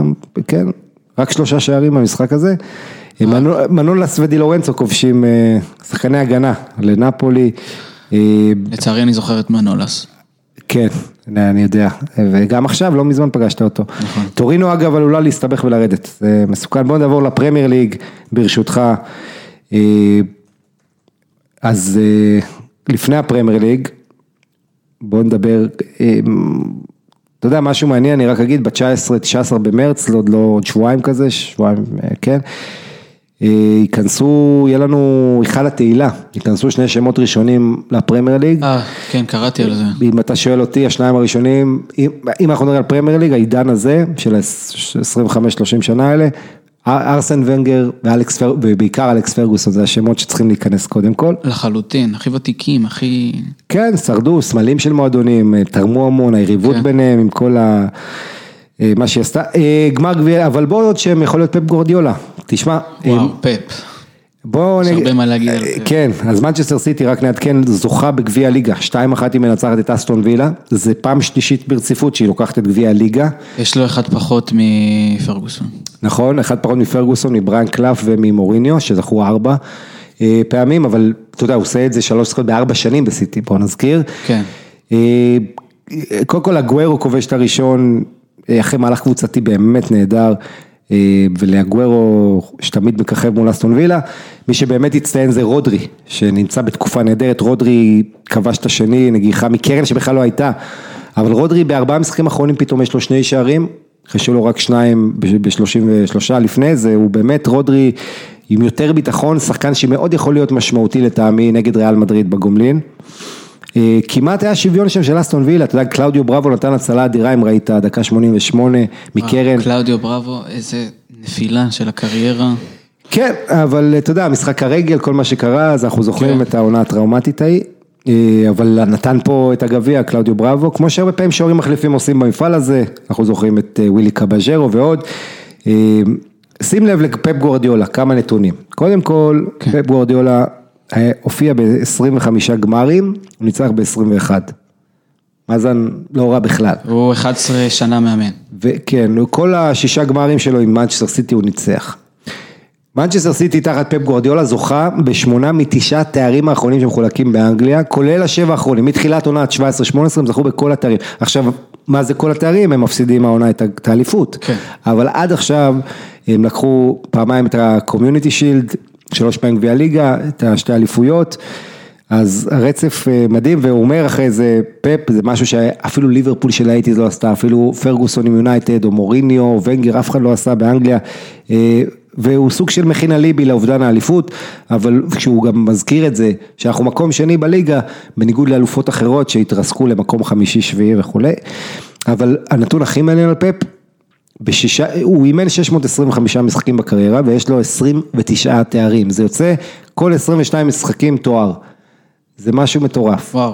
עכשיו צריך להגיד, יש לך גביע קהילה, וכל מיני כאלה סופר קופות, וזה עדיין, זה... היו לו גם הרבה פציעות העונה. ל... כן, בעיקר, ובואו לא נשכח את העזיבה של קומפני, המנהיג של הקבוצה הזו, זה לא פשוט, כן. ובואו נראה מה הם עשו בליגת אלופות, אני חושב שהדבר הכי טוב אולי שקרה להם, וזה אנחנו רק נדע בהמשך, אבל זה השעיה הזאת, שנכניס להם את האקסטרה מוטיבציה ודריכות, שהם היו חייבים אולי בשביל לזכות בליגת אלופות או להגיע רחוק, אבל נראה, נראה מה יהיה מול ריאל, זה עדיין לא סגור, בטח שלפורט פצוע. הבאתי איזה נתון על הפורט, שים לב, סיטי סופגת שער כל שמונים ושמונה דקות בממוצע בפרמייר ליג, כשלפורט לא על המגרש. היא, כשהוא כן על המגרש, היא סופגת כל מאה חמישים ושמונה דקות. כן. זה כן. מאוד... נכון, לפורט חשוב. אין ספק שהוא שחק, פתאום הם לא ספגו כמה משחקים, יאללה בוא נתקדם, אז מברוק למנצ'סטר סיטי, ובגלל הגמר גביע ליגה, היו רק שמונה משחקים במחזור הזה, המשחק הוא ווטפורד שלוש, ליברפול אפס, הרכש היקר בתולדות ווטפורד, איסמעיל הסאר, שבא מירן, שחקן שאני מאוד אוהב, עם צמד נהדר, וטרוי דיני הגדול, אתה יודע, הסמל הגדול של ווטפורד, עם שער ראשון שלו נגד ליברפול, ומצחיק עם דיני, כי המשחק הקודם שלהם הם הפסידו שלוש אפס ליונייטד, והוא אמר אחרי המשחק, טוב, עכשיו יש לנו איזה משחק קל מול ליברפול, ננסה להתאושש. ואתה יודע, הוא אמר את זה בציניות, אבל זה, עכשיו שאתה רואה את זה, זה... זה הפתעה מטורפת. כן, מה, ליברפול, נתונים, ארבעים וארבעה מחזורים היא לא הפסידה, שלושים ושש שהיא כובשת רצוף. מוחמד סלאח ניצח, ניצח, שלושים ושלושה מחזורים ברציפות. זה הטוטקו היחיד שהיה, הוא לא שיחק נגד יונייטד. אז כל הדברים האלה באו לקיצם, אמרנו קודם בתחילת התוכנית, שמאז אלפיים ושש עשרה, אפריל אלפיים ושש עשרה, זה עוד מעט ארבע שנים ליברפול, לא היה לה שני משחקים רצוף, שהיא סופגת בעצם שני שערים פלוס. את השיא של סיטי גם. והנקודה, הסוגיה המקצועית שאני רוצה להגעת בה, זה נוגע לפגרה, כולם מדברים כמה חייבים פגרה וזה, אבל פגרה יכולה להוציא אותך מהקצב. אתה יודע, וגם אם אתה עייף, וגם אם אתה קצת קשה ופציעות, עדיין כשאתה חי את זה משבוע לשבוע בקצב, אתה בבבל, בבועה הזאת, ופה יש לך פגרה, אתה קצת יוצא, ואז זה קצת כמו... אתה רץ ראש בקיר, ופגרה זה...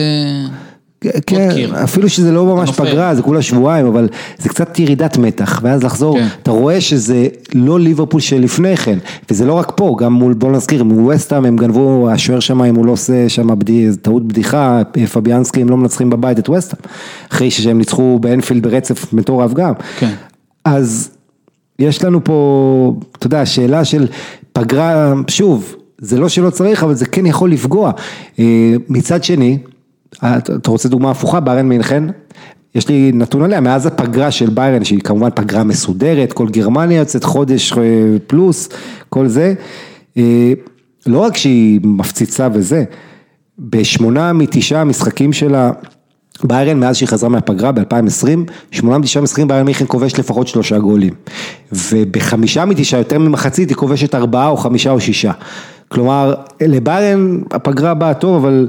בליברפול, בוא נשכח, באנגליה זה פעם ראשונה שעושים את זה, העונה, את הפגרת תחילת פברואר המוזרה הזאת, שדוחפים קצת משחקים שם בהדרגה, אז כן, אגב ניל קריצ'לי, המאמן שהוביל את האנדר עשרים ושלוש של ליברפול, שהוא מאמן, קיבל שני צ'אנסים לאמן את הקבוצה הבכירה העונה, אתה זוכר שליברפול היו בגביע העולם למועדונים, והיה להם גביע ליגה, ועוד איזה משחק חוזר בגביע, בקיצור, אז הוא עובר לבלקפול, וזה הסכנה, לפעמים אתה נותן חשיפה קצת למישהו, אתה רוצה לעזור לו, אז מועדונים אחרים אומרים, יאללה, כן, אבל, כן, ליברפול אגב נעצרת ל-שמונה עשרה ניצחונות רצופים בליגה, שהיא משוות השיא של סיטי, אבל לא שוברת אותו, אתה יודע, כבר בשלב הזה של העונה, היא...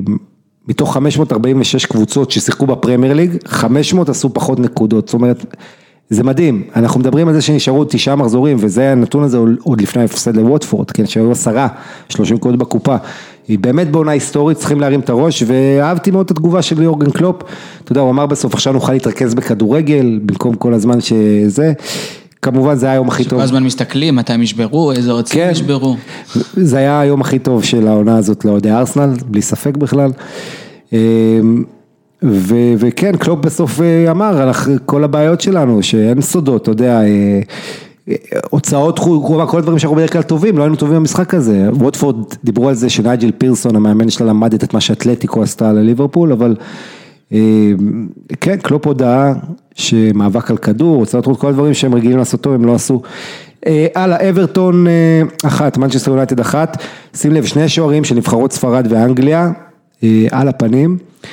דוד דחיה, שסולשר טוען הוא עדיין השוער הטוב בעולם, וכל זה, ודחיה אגב, אחרי הטעות האיומה שלו, דקה שלישית הוא מקבל את הכדור, ככה נרדם, משחק השענן, נונשלנט, ואז בועט את זה ישר על קלברט לואין, שנייה, שנייה. בקיצור, אחרי זה כבר הוא התיושש, אבל אתה יודע איך זה שוערים זוכרים את השטויות, וכמו שאתה אומר, מתחילת העונה שעברה, כן, הכי הרבה טעויות שמובילות לשער. כן, שבע טעויות כאלה, ששוב, זו סטטיסטיקה שהיא, אתה יודע, תלוי איך אתה מנתח טעות, אני, כל הסטטיסטיקות הכמותיות בכדורגל, אתה יודע, דריבלים, יש דריבל ויש דריבל.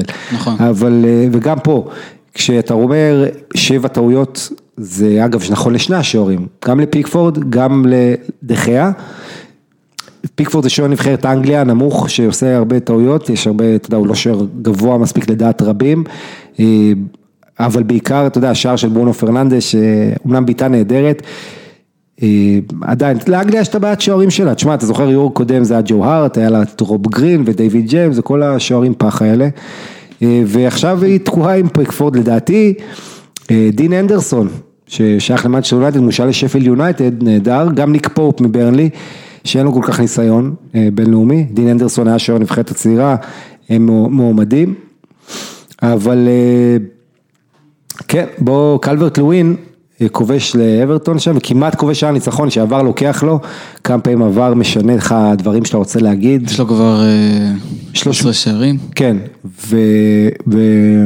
ושמונה מתוכם. נותן תחרות לראשפורד. כן. אולי יזמנו אותו. לגמרי, ושחקן קלברט לואין, תשמע, פתח תאונה לא זה, אבל לאחרונה נכנס לכושר, בעצם אתה רוצה את הנתון הזה, מאז שקרא לו עד שילונטי הגיע לאבר, לאברטון, סוף דצמבר כזה, שמונה שערי פרמייר ליג לקלברט לואין, שזה הכי הרבה בליגה, אתה יודע, ורדי נעצר, אובמיאנג קצת פה ושם, אבל זה מדהים, וברונו פרננדס, שהוא השחקן המצטיין, הוא בחודש הראשון שלו במנצ'סטר יונייטד, הוא השחקן הכי טוב שלה ביפר, שלושה גולים, שני בישולים כבר, ביונייטד, בסך כל העונה הזו ספורטינג, אם אתה מחשב ספורטינג ליסבון ויונייטד, עשרים ואחד משחקי ליגה, עשרה גולים, תשעה בישולים, אבל עזוב את הנתונים האלה, כל דבר טוב שיונייטד עושה עובר דרכו, הוא מרים את השחקנים, הוא כל כך חכם ופשוט נהדר. הכותרת הגדולה של מנצ'סטר יונייטד, עידו, במחזור הזה, בעצם אחרי המשחק, אד וודוורד, המנכ"ל, כן. מקים מחלקת סקאוטינג עם צוות מומחי דאטה כזה, משהו שדייוויד אורנסטין, חבר, חברי, פרסם. בעצם הגיע הזמן שמנצ'סטר קצת תעבוד על מניבול ותעשה דברים כאלה, יש כל מיני שחקנים עכשיו מליגות נמוכות, כמו נייתן קולינגס מסטוק, יש עוד שחקן, עוד כמה כאלה שמקושרים למועדון, תראה זה קשה לעשות את זה במנצ'סטר יונייטד, שיש לך המון כסף ואתה צריך להביא את השחקנים הכי טובים, כל זה. לא חסר להם כסף. כן, אבל אתה כן צריך לזהות, עדיין, תראה מה ליברפול עשו בשנים האחרונות, וזה פותח את העיניים גם ליונייטד. ונדייק ו...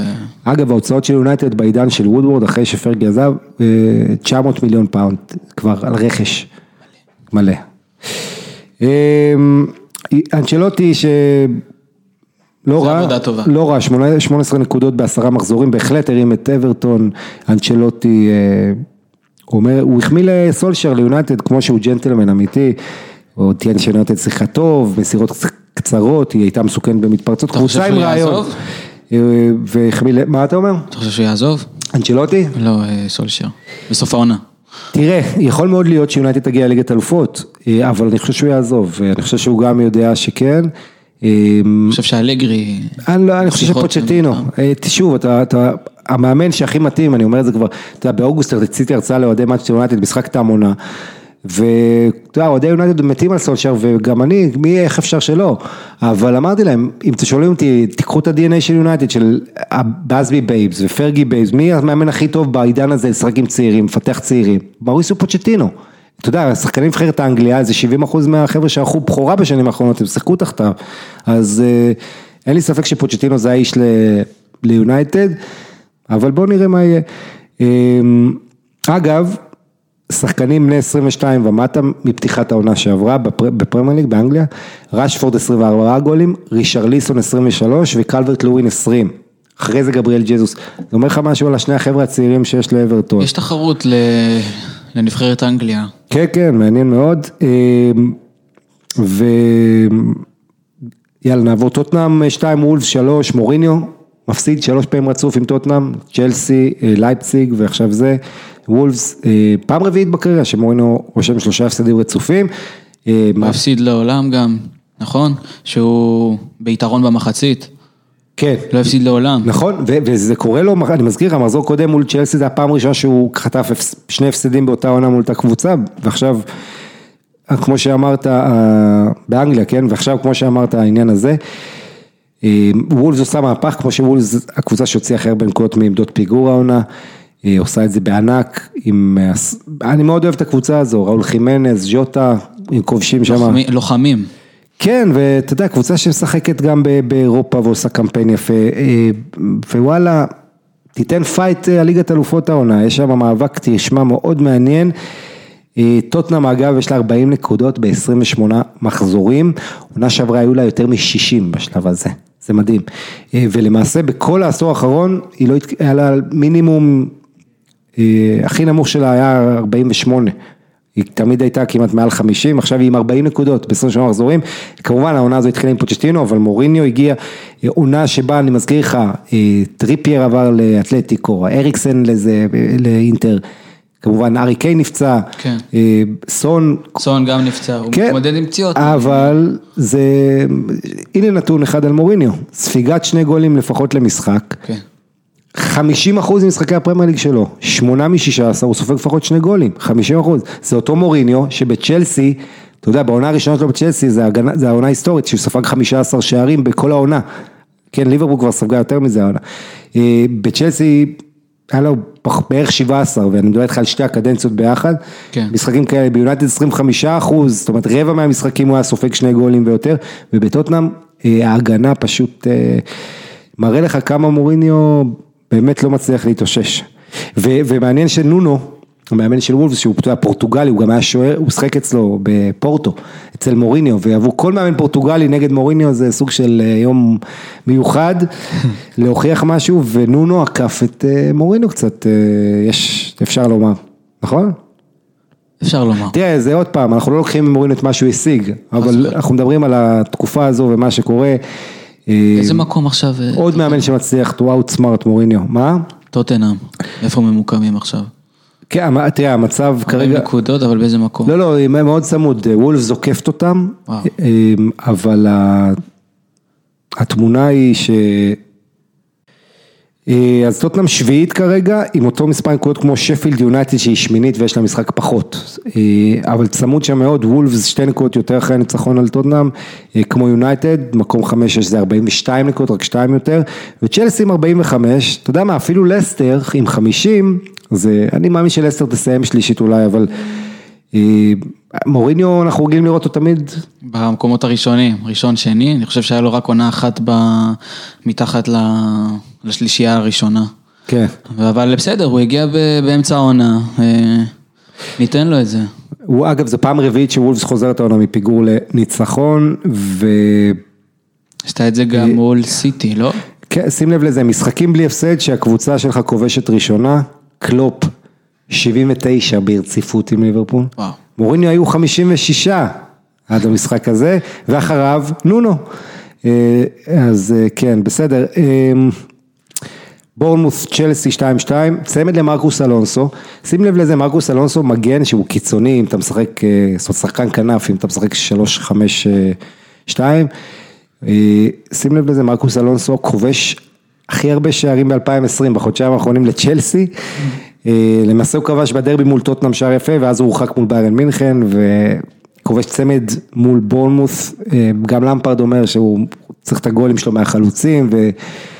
יש בעיה שם, אין מה לעשות, תמי אברהם פצוע, ג'ירו, אה, עדיין חלודה, כל העונה הזאת צריך להוריד אותה. היה להם גם אה, איסור, כן, שחקנים. נכון, ומיצ'י בצ'וואי, לא, אבל עדיין יש שם שחקנים, פשוט ה... מבחן גדול ללמפרד, בוא נגיד ככה. בעונה הבאה.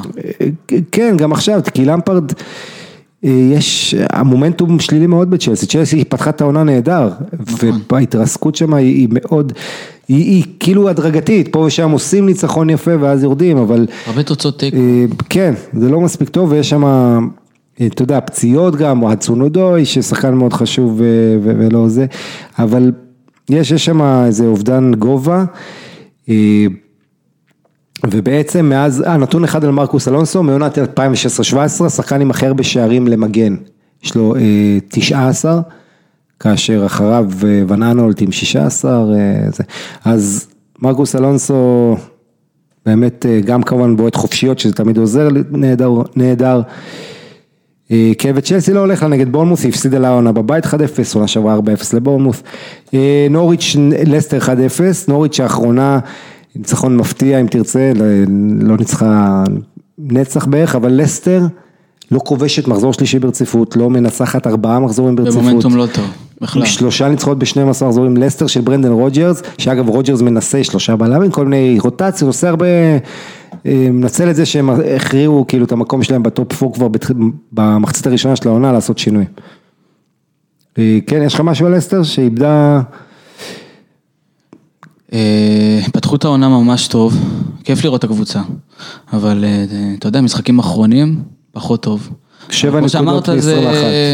עדיין יש להם סגל טוב. יש להם סגל טוב, כן, הוא יכול להוציא יותר, הוא גם מאמן טוב. הוא מאמן טוב, השאלה הגדולה זה אם פפ עוזב, או יכול להיות, יש דיבורים שזה רוג'רס, אבל אני לא חושב שרוג'רס יגיע, יעזוב את... המבחן הגדול של לסטר יהיה לשמור על מדיסון, לשמור על כן. חלק מהשחקנים, ובמובן הזה דווקא כשהם קצת יורדים בחלק השני שלנו, יכול להיות לטובתם, כי פתאום ישכחו שריקרדו פררה זה המגן הכי טוב בפרמייר ליג אחרי אלכסנדר ארנולד, פתאום ישכחו שבן צ'ילואל לפני שנה מנצ'סטר סיטי רצו אותו, סויונצ'ו הבלם לארסנל אין אף בלם שהם הגיעו לקרסוליים, הרבה שחקנים איכותיים ש... אולי, אתה יודע, זה שאתה פחות מצליח עכשיו, אם היו ממשיכים להצליח, אז השחקנים שלהם אולי היו שווים הרבה, גם יותר, אבל גם יותר סיכוי שהיו עוברים קבוצה, בוא נראה מה יהיה. אה, עוד תוצאות, ווסטהאם סאות'המפטון אה, שלוש אחת, ווסטהאם בורחת קצת מהתחתית, שני בישולים לפורנלס, אה, שער בחורה לג'ארד בואן, הלר סוף סוף חוזר לכבוש, מייקל אנטוניו, אה, סוף סוף אה, סימני חיים אצל אה, דיוויד מויז, שמאז שהוא הגיע ווסטהאם לא הצליחה להתרומם, בעצם יצאו אחרי... קדנציה השנייה שלו, לא? כן, אחרי שיהיו, כן, אבל שבעה מחזורים בלי ניצחון מגיעו למשחק הזה, ודווקא מול סאות'המפטון, הם נצחים סאות'המפטון, אם אתה לא יודע, זה קבוצה שבטבלת הבית, שרק משחקי בית, היא מקום אחרון, ארבע זנגות, בטבלת החוץ היא מקום שישי, משהו מדהים, היא למעשה, כן, למעשה יש לה עשרים נקודות בחוץ ו-ארבע עשרה בבית לסאות'המפטון.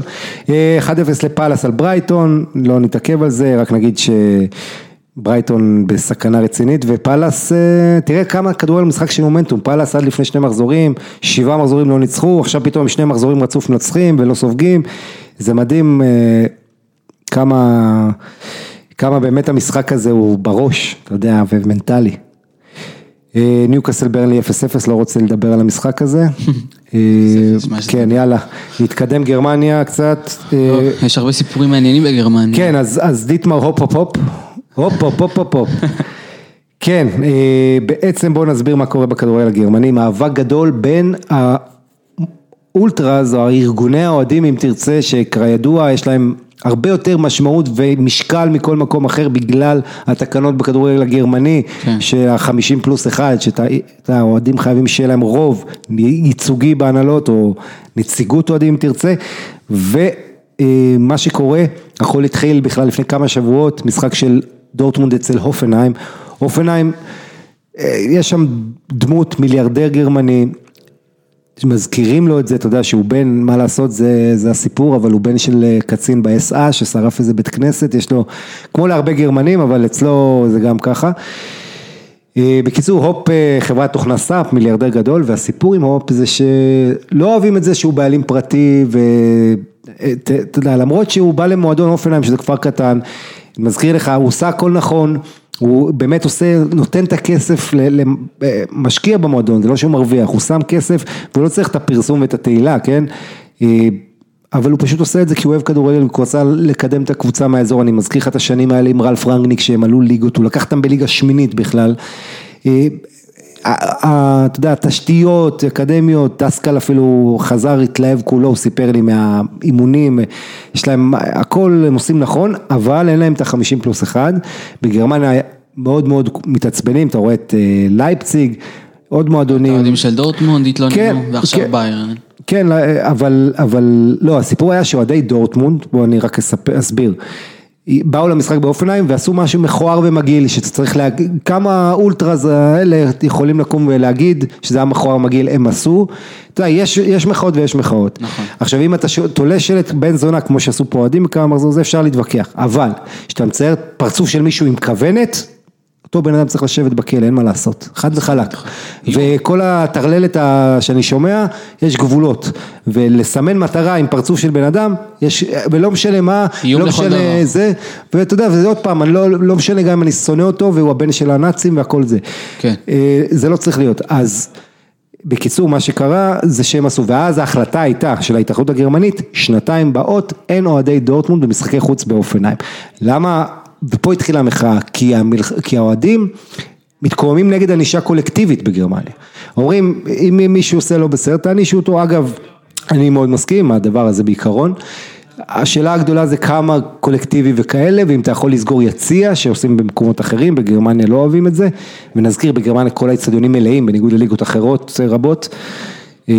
אז יש פה מתח שצריך להגיד משהו. אחרי המקרה עם דורטמונד, אתה רואה, ראו את זה פעם ראשונה אצל מנש גלדבך, שהעודים שלה החזיקו שלטים נגד הופ ו- וזה. עכשיו, בסוף שבוע זה, גם אוניון ברלין, עם השמאלנים, אתה יודע, כל האולטרס שלהם, שהם גם כן עשו את המחאות שלהם, וגם לאוסטריה זה הגיע רפיד, והנה האוהדים שלה גם מנפושלת. קיצור, הרבה מקרים ש- שעצרו משחקים עם שלטים נגד הופ, שקראו לו בן זונה. כן. ו- וכל מיני כללות וכיתובים וכאלה נגד הנישה קונקטיבית. אז, אז שוב צריך לחלק את זה, אפשר לקלל בן אדם, ואגב מקללים שחקנים וכל זה ו- גם ו- בארץ ו- גם כן, זה עניין, עניין של חופש ביטוי, ואני לא כן. רוצה להכניס פוליטיקה, אבל חלק מהעניין שכל כמעט נקודה שאתה הולך, אתה רואה את השם שולט, זה הניסיון להשתיק כל דבר. אז יש, יש דברים שאנחנו כולם מסכימים, גזענות ו- וזה ש- שצריך להוקיע בכל לשון, אבל כשהם מקללים, אז אתה יודע, זה עניין שלך, עכשיו לשים כוונת וזה, זה קו אדום. עכשיו תראה מה קורה בגרמניה.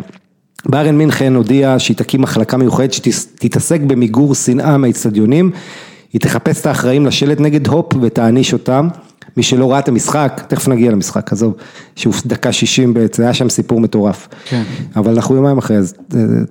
משטרת ברלין חוקרת אוהדי אוניון ברלין, שפרסמו שלטים נגד הופ, שלקה יש לה משחק גביע נגד ביירן אה, הערב, והיא אומרת אם יהיו שלטים נגד הופ, שלקה זה היריבה הגדולה של דורטמונד, אבל במובן הזה, האוהדים, האולטרס מאוחדים של המועדונים השונים, שלקה אומרת אנחנו פשוט נרד מהמגרש ונקבל הפסד טכני, יהיו דברים כאלה, היא מאיימת על האוהדים שלה, יש פה נתק מסוים שאנחנו לא רואים הרבה בגרמניה בין המועדונים לאוהדים, או הנציגים של הבכירים של המועדונים לבין האוהדים, לגבי הופ עצמו, עורך דין שלו יחיל במסע צעיד, כמו שגרמנים יודעים. מסע צעיד.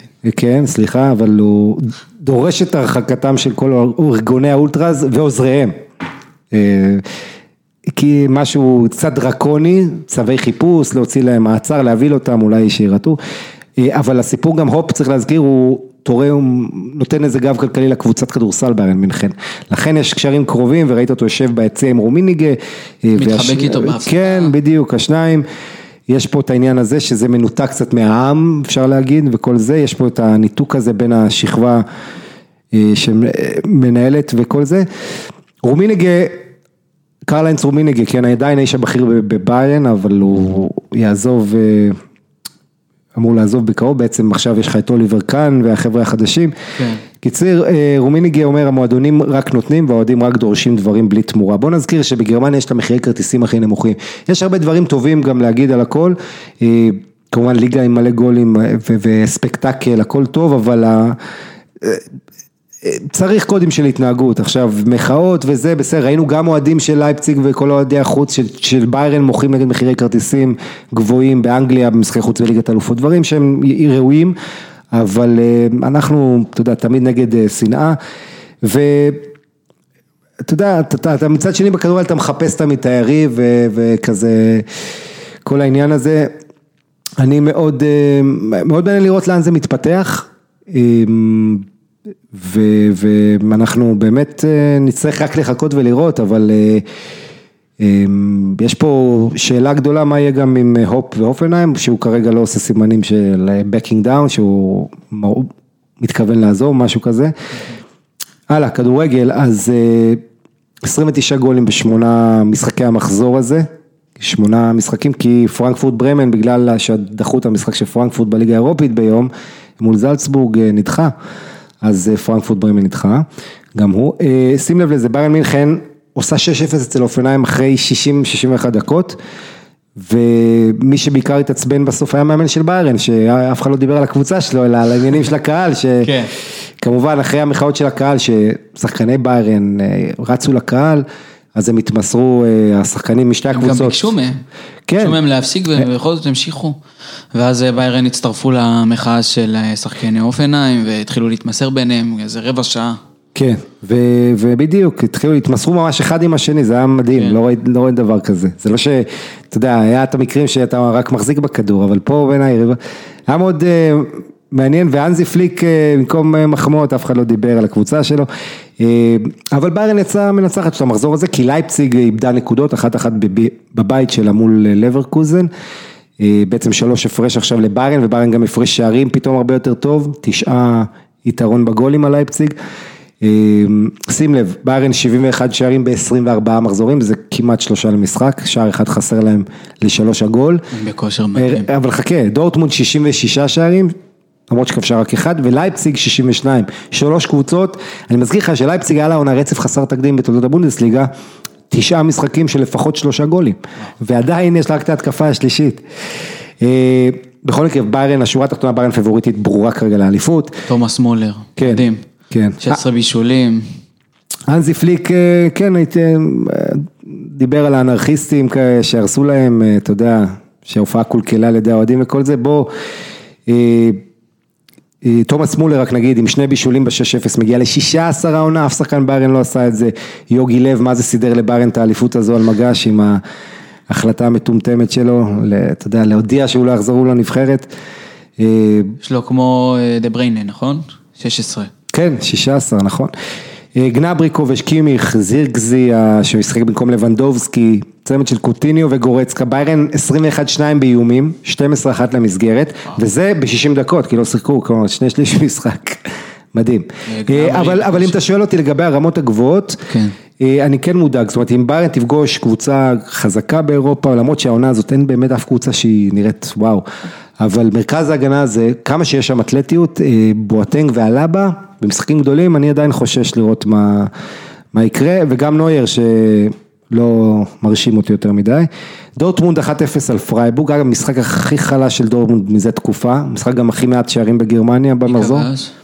סנצ'ו. סנצ'ו. סנצ'ו הוא, אני חושב שהוא אחד מהשחקנים שיש לו מספר דו ספרתי של שערים ובישולים. נכון, ארבע עשרה וארבע עשרה. וואו. כמו מסי, ואני חושב שיש לנו נציגות ישראלית. שון וייסמן. יונתן כהן. כן, כן, ולסנצ'ו, בוא נגיד ככה, קודם כל, מה שמעניין בפרייבורג דורטמונד, זה שתי משחקות בדיוק אותו מערך, שלוש ארבע אחת שתיים, וקצת נתרלו אחד את השני, מי שלא ראה את המשחק פרייבורג, היו שווים גם סטטיסטית, היא מול המסגרת פי שניים מדורטמונד, ארבע מול שניים, אבל גם מבחינת משחק, היה החמצה אדירה של נילס פטרסן, ופרייבורג היו שווים נקודה, כאשר בהתקפה, ברנט והזר פתחו לצד סנצ'ו, מחצית הקנג'י החליף את הומלס, אבל משחק רע מאוד שהולנד פתח על הספסל, זה היה דיבור הרציני אחרי המשחק, איך לוסיאן פאבוס, שזה היה המבחן הגדול שלו, לטפח את הכוכב הזה, אתה יודע, הולנד מאז שהגיע, זה היה המשחק התשיעי שלו, רק במשחק הזה ונגד לברקוזן, הוא לא כבש, הוא כבש בשבעה אחרים, לשים אותו על הספסל זה שם המון לחץ על המאמן, כי הוא באמת כוכב ענק שכל העולם לוטה שיניים לעברו, השאלה גדולה מה עם סנצ'ו, אומר עקיבצקי, המנכ"ל של דורטמונד, שהוא לא מתכוון, שנראה לו שהוא יישאר עוד עונה, למרות שכולם שומעים על ההתעניינות באנגליה, אתה חושב שהוא צריך להישאר בדורטמונד? לא, אני חושב שהוא צריך לעבור ל... לא מוריד מהערך של דורטמונד, אבל אתה יודע, מועדון יותר גדול, לא יודע, אפילו לספרד. כן, אני, אני מסכים איתך, ומצד שני זה כן עוזר לראות אותו נהדר בבונדסליגה, אתה יודע, הדבר הכי שאני לא רוצה שיקרה, שהוא יגיע לבונדסליגה, להגיע לפרמייר ליג, סליחה, ויפצע לי כמו אדסון אודו, או שלא ישחק כמו פודן, פיל פודן, אתה יודע, במנצ'סטר סיטי, העונה, הוא שחק רק עשרה משחקים, וגם הרבה מהם כמחליף, שני גולים, שבעה בישולים, מדהים, אבל בסיטי אין, הוא לא מספיק דקות מקבל. אין לו מקום. פודן היה מצוין מגביע הליגה. אז סנצ'ו, מעניין לראות מה איתו, לייפציג אחת, לברקוזן אחת, לייפציג בבית הייתה קטסטרופה, היה לה שלושים ושבעה אחוז פוזשן בבית, הכי נמוך מאז מחזור רביעי מול ביירן, שלושים ושבעה אחוז החזקת כדור במשחק בית של לייפציג, זה לא רק זה, כאילו, אתה יודע, אתה יכול לשחק בלי כדור, אבל טוב, אבל אם אתה מסתכל גם על האיומים והשליטה, לברקוזן פשוט מחצו אותם, עם פלאסיוס, הארגנטינאי החדש של לברקוזן, מחצית ראשונה אחת עשרה שתיים באיומים ללברקוזן במשחק חוץ, כן? וואו.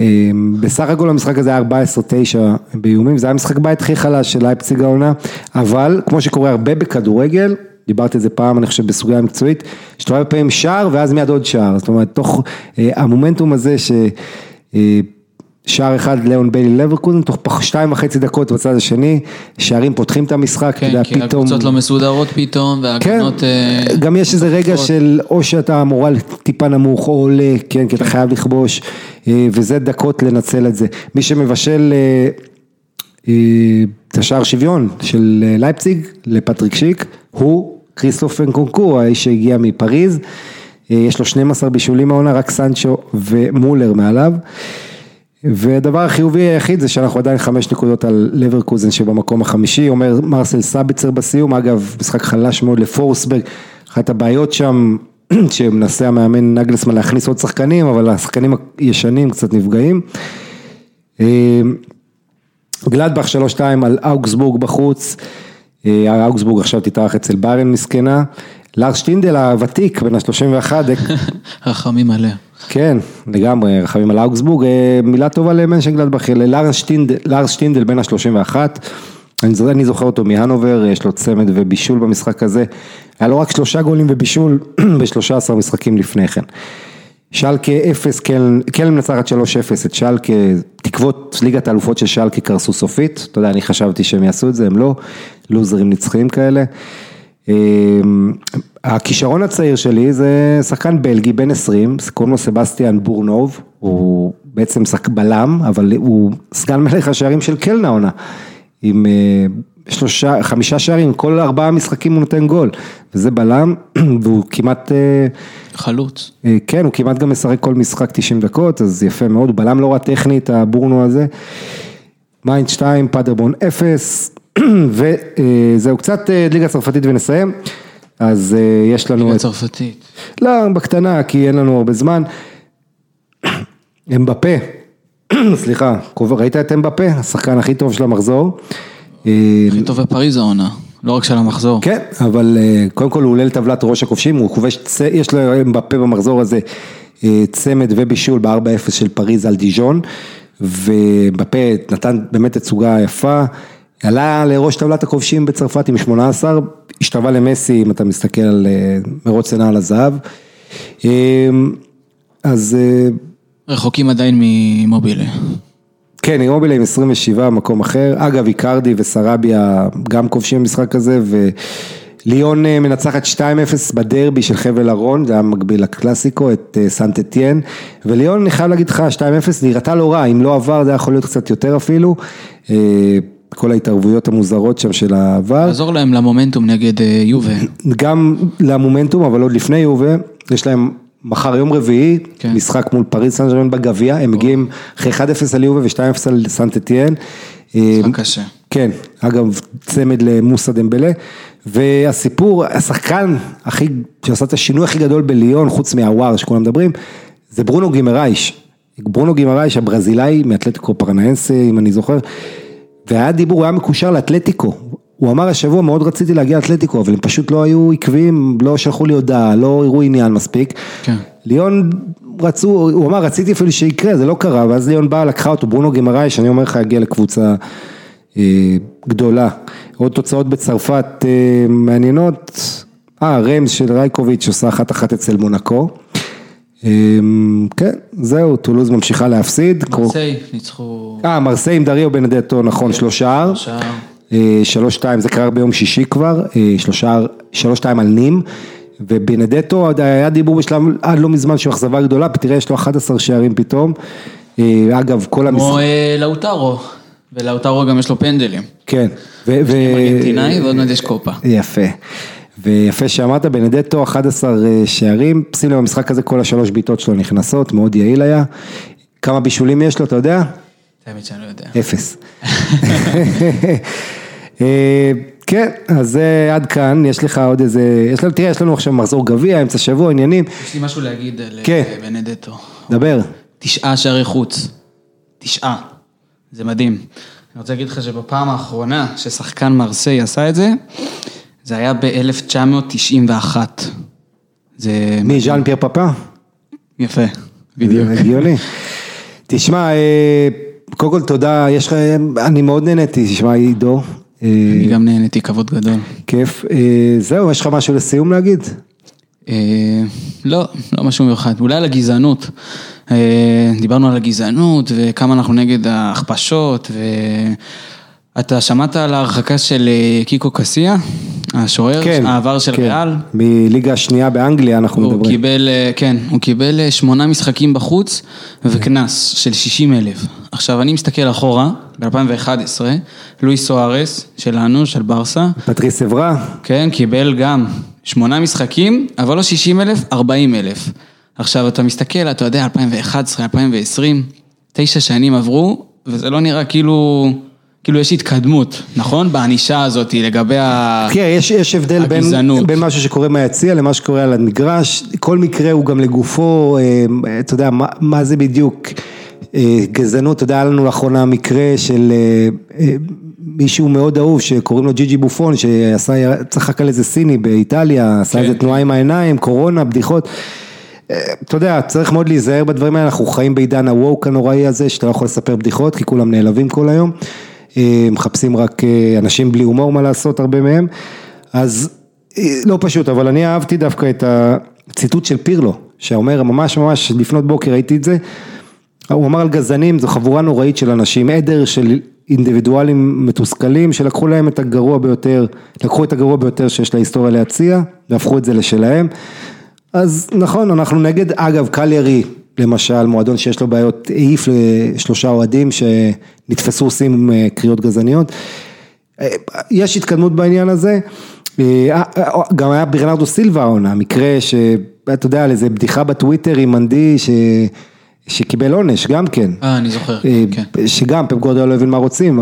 זאת אומרת, העניין זה גם פרשנות, מה, יש דברים שאנחנו ברור לנו מה זה, ויש מקרה שהוא, מקרים שהם תרבותיים, וכמובן מה שהולך באורוגוואי לא בהכרח הולך באנגליה, יש פה, זה נושא מאוד מאוד גדול, אבל uh, אני כן, למרות כל ה, אתה יודע, הקולות שאני שומע, אני כן חושב שיש התקדמות גדולה uh, uh, uh, ביציעים, ב, ב, בסך הכל, בעיקר ב, בתגובה, שזה מעורר, ב, ב, שזה עולה לסדר היום, ואתה רואה שזה גם מתמודדים עם זה יותר ויותר, אפילו שעדיין יש תופעות מכוערות, גם בגרמניה, ראינו לא מזמן, הרטה שלקה, עם שחקן של הרטה, עדיין, אני אומר לך, יש התקדמות בעניין הזה, והחברה נעשית, למרות שהרבה חושבים אחרת ממני, אני דווקא אופטימי בעניין הזה, ואני רוצה לסיים באופטימיות, ולכן טוב שהעלית את זה.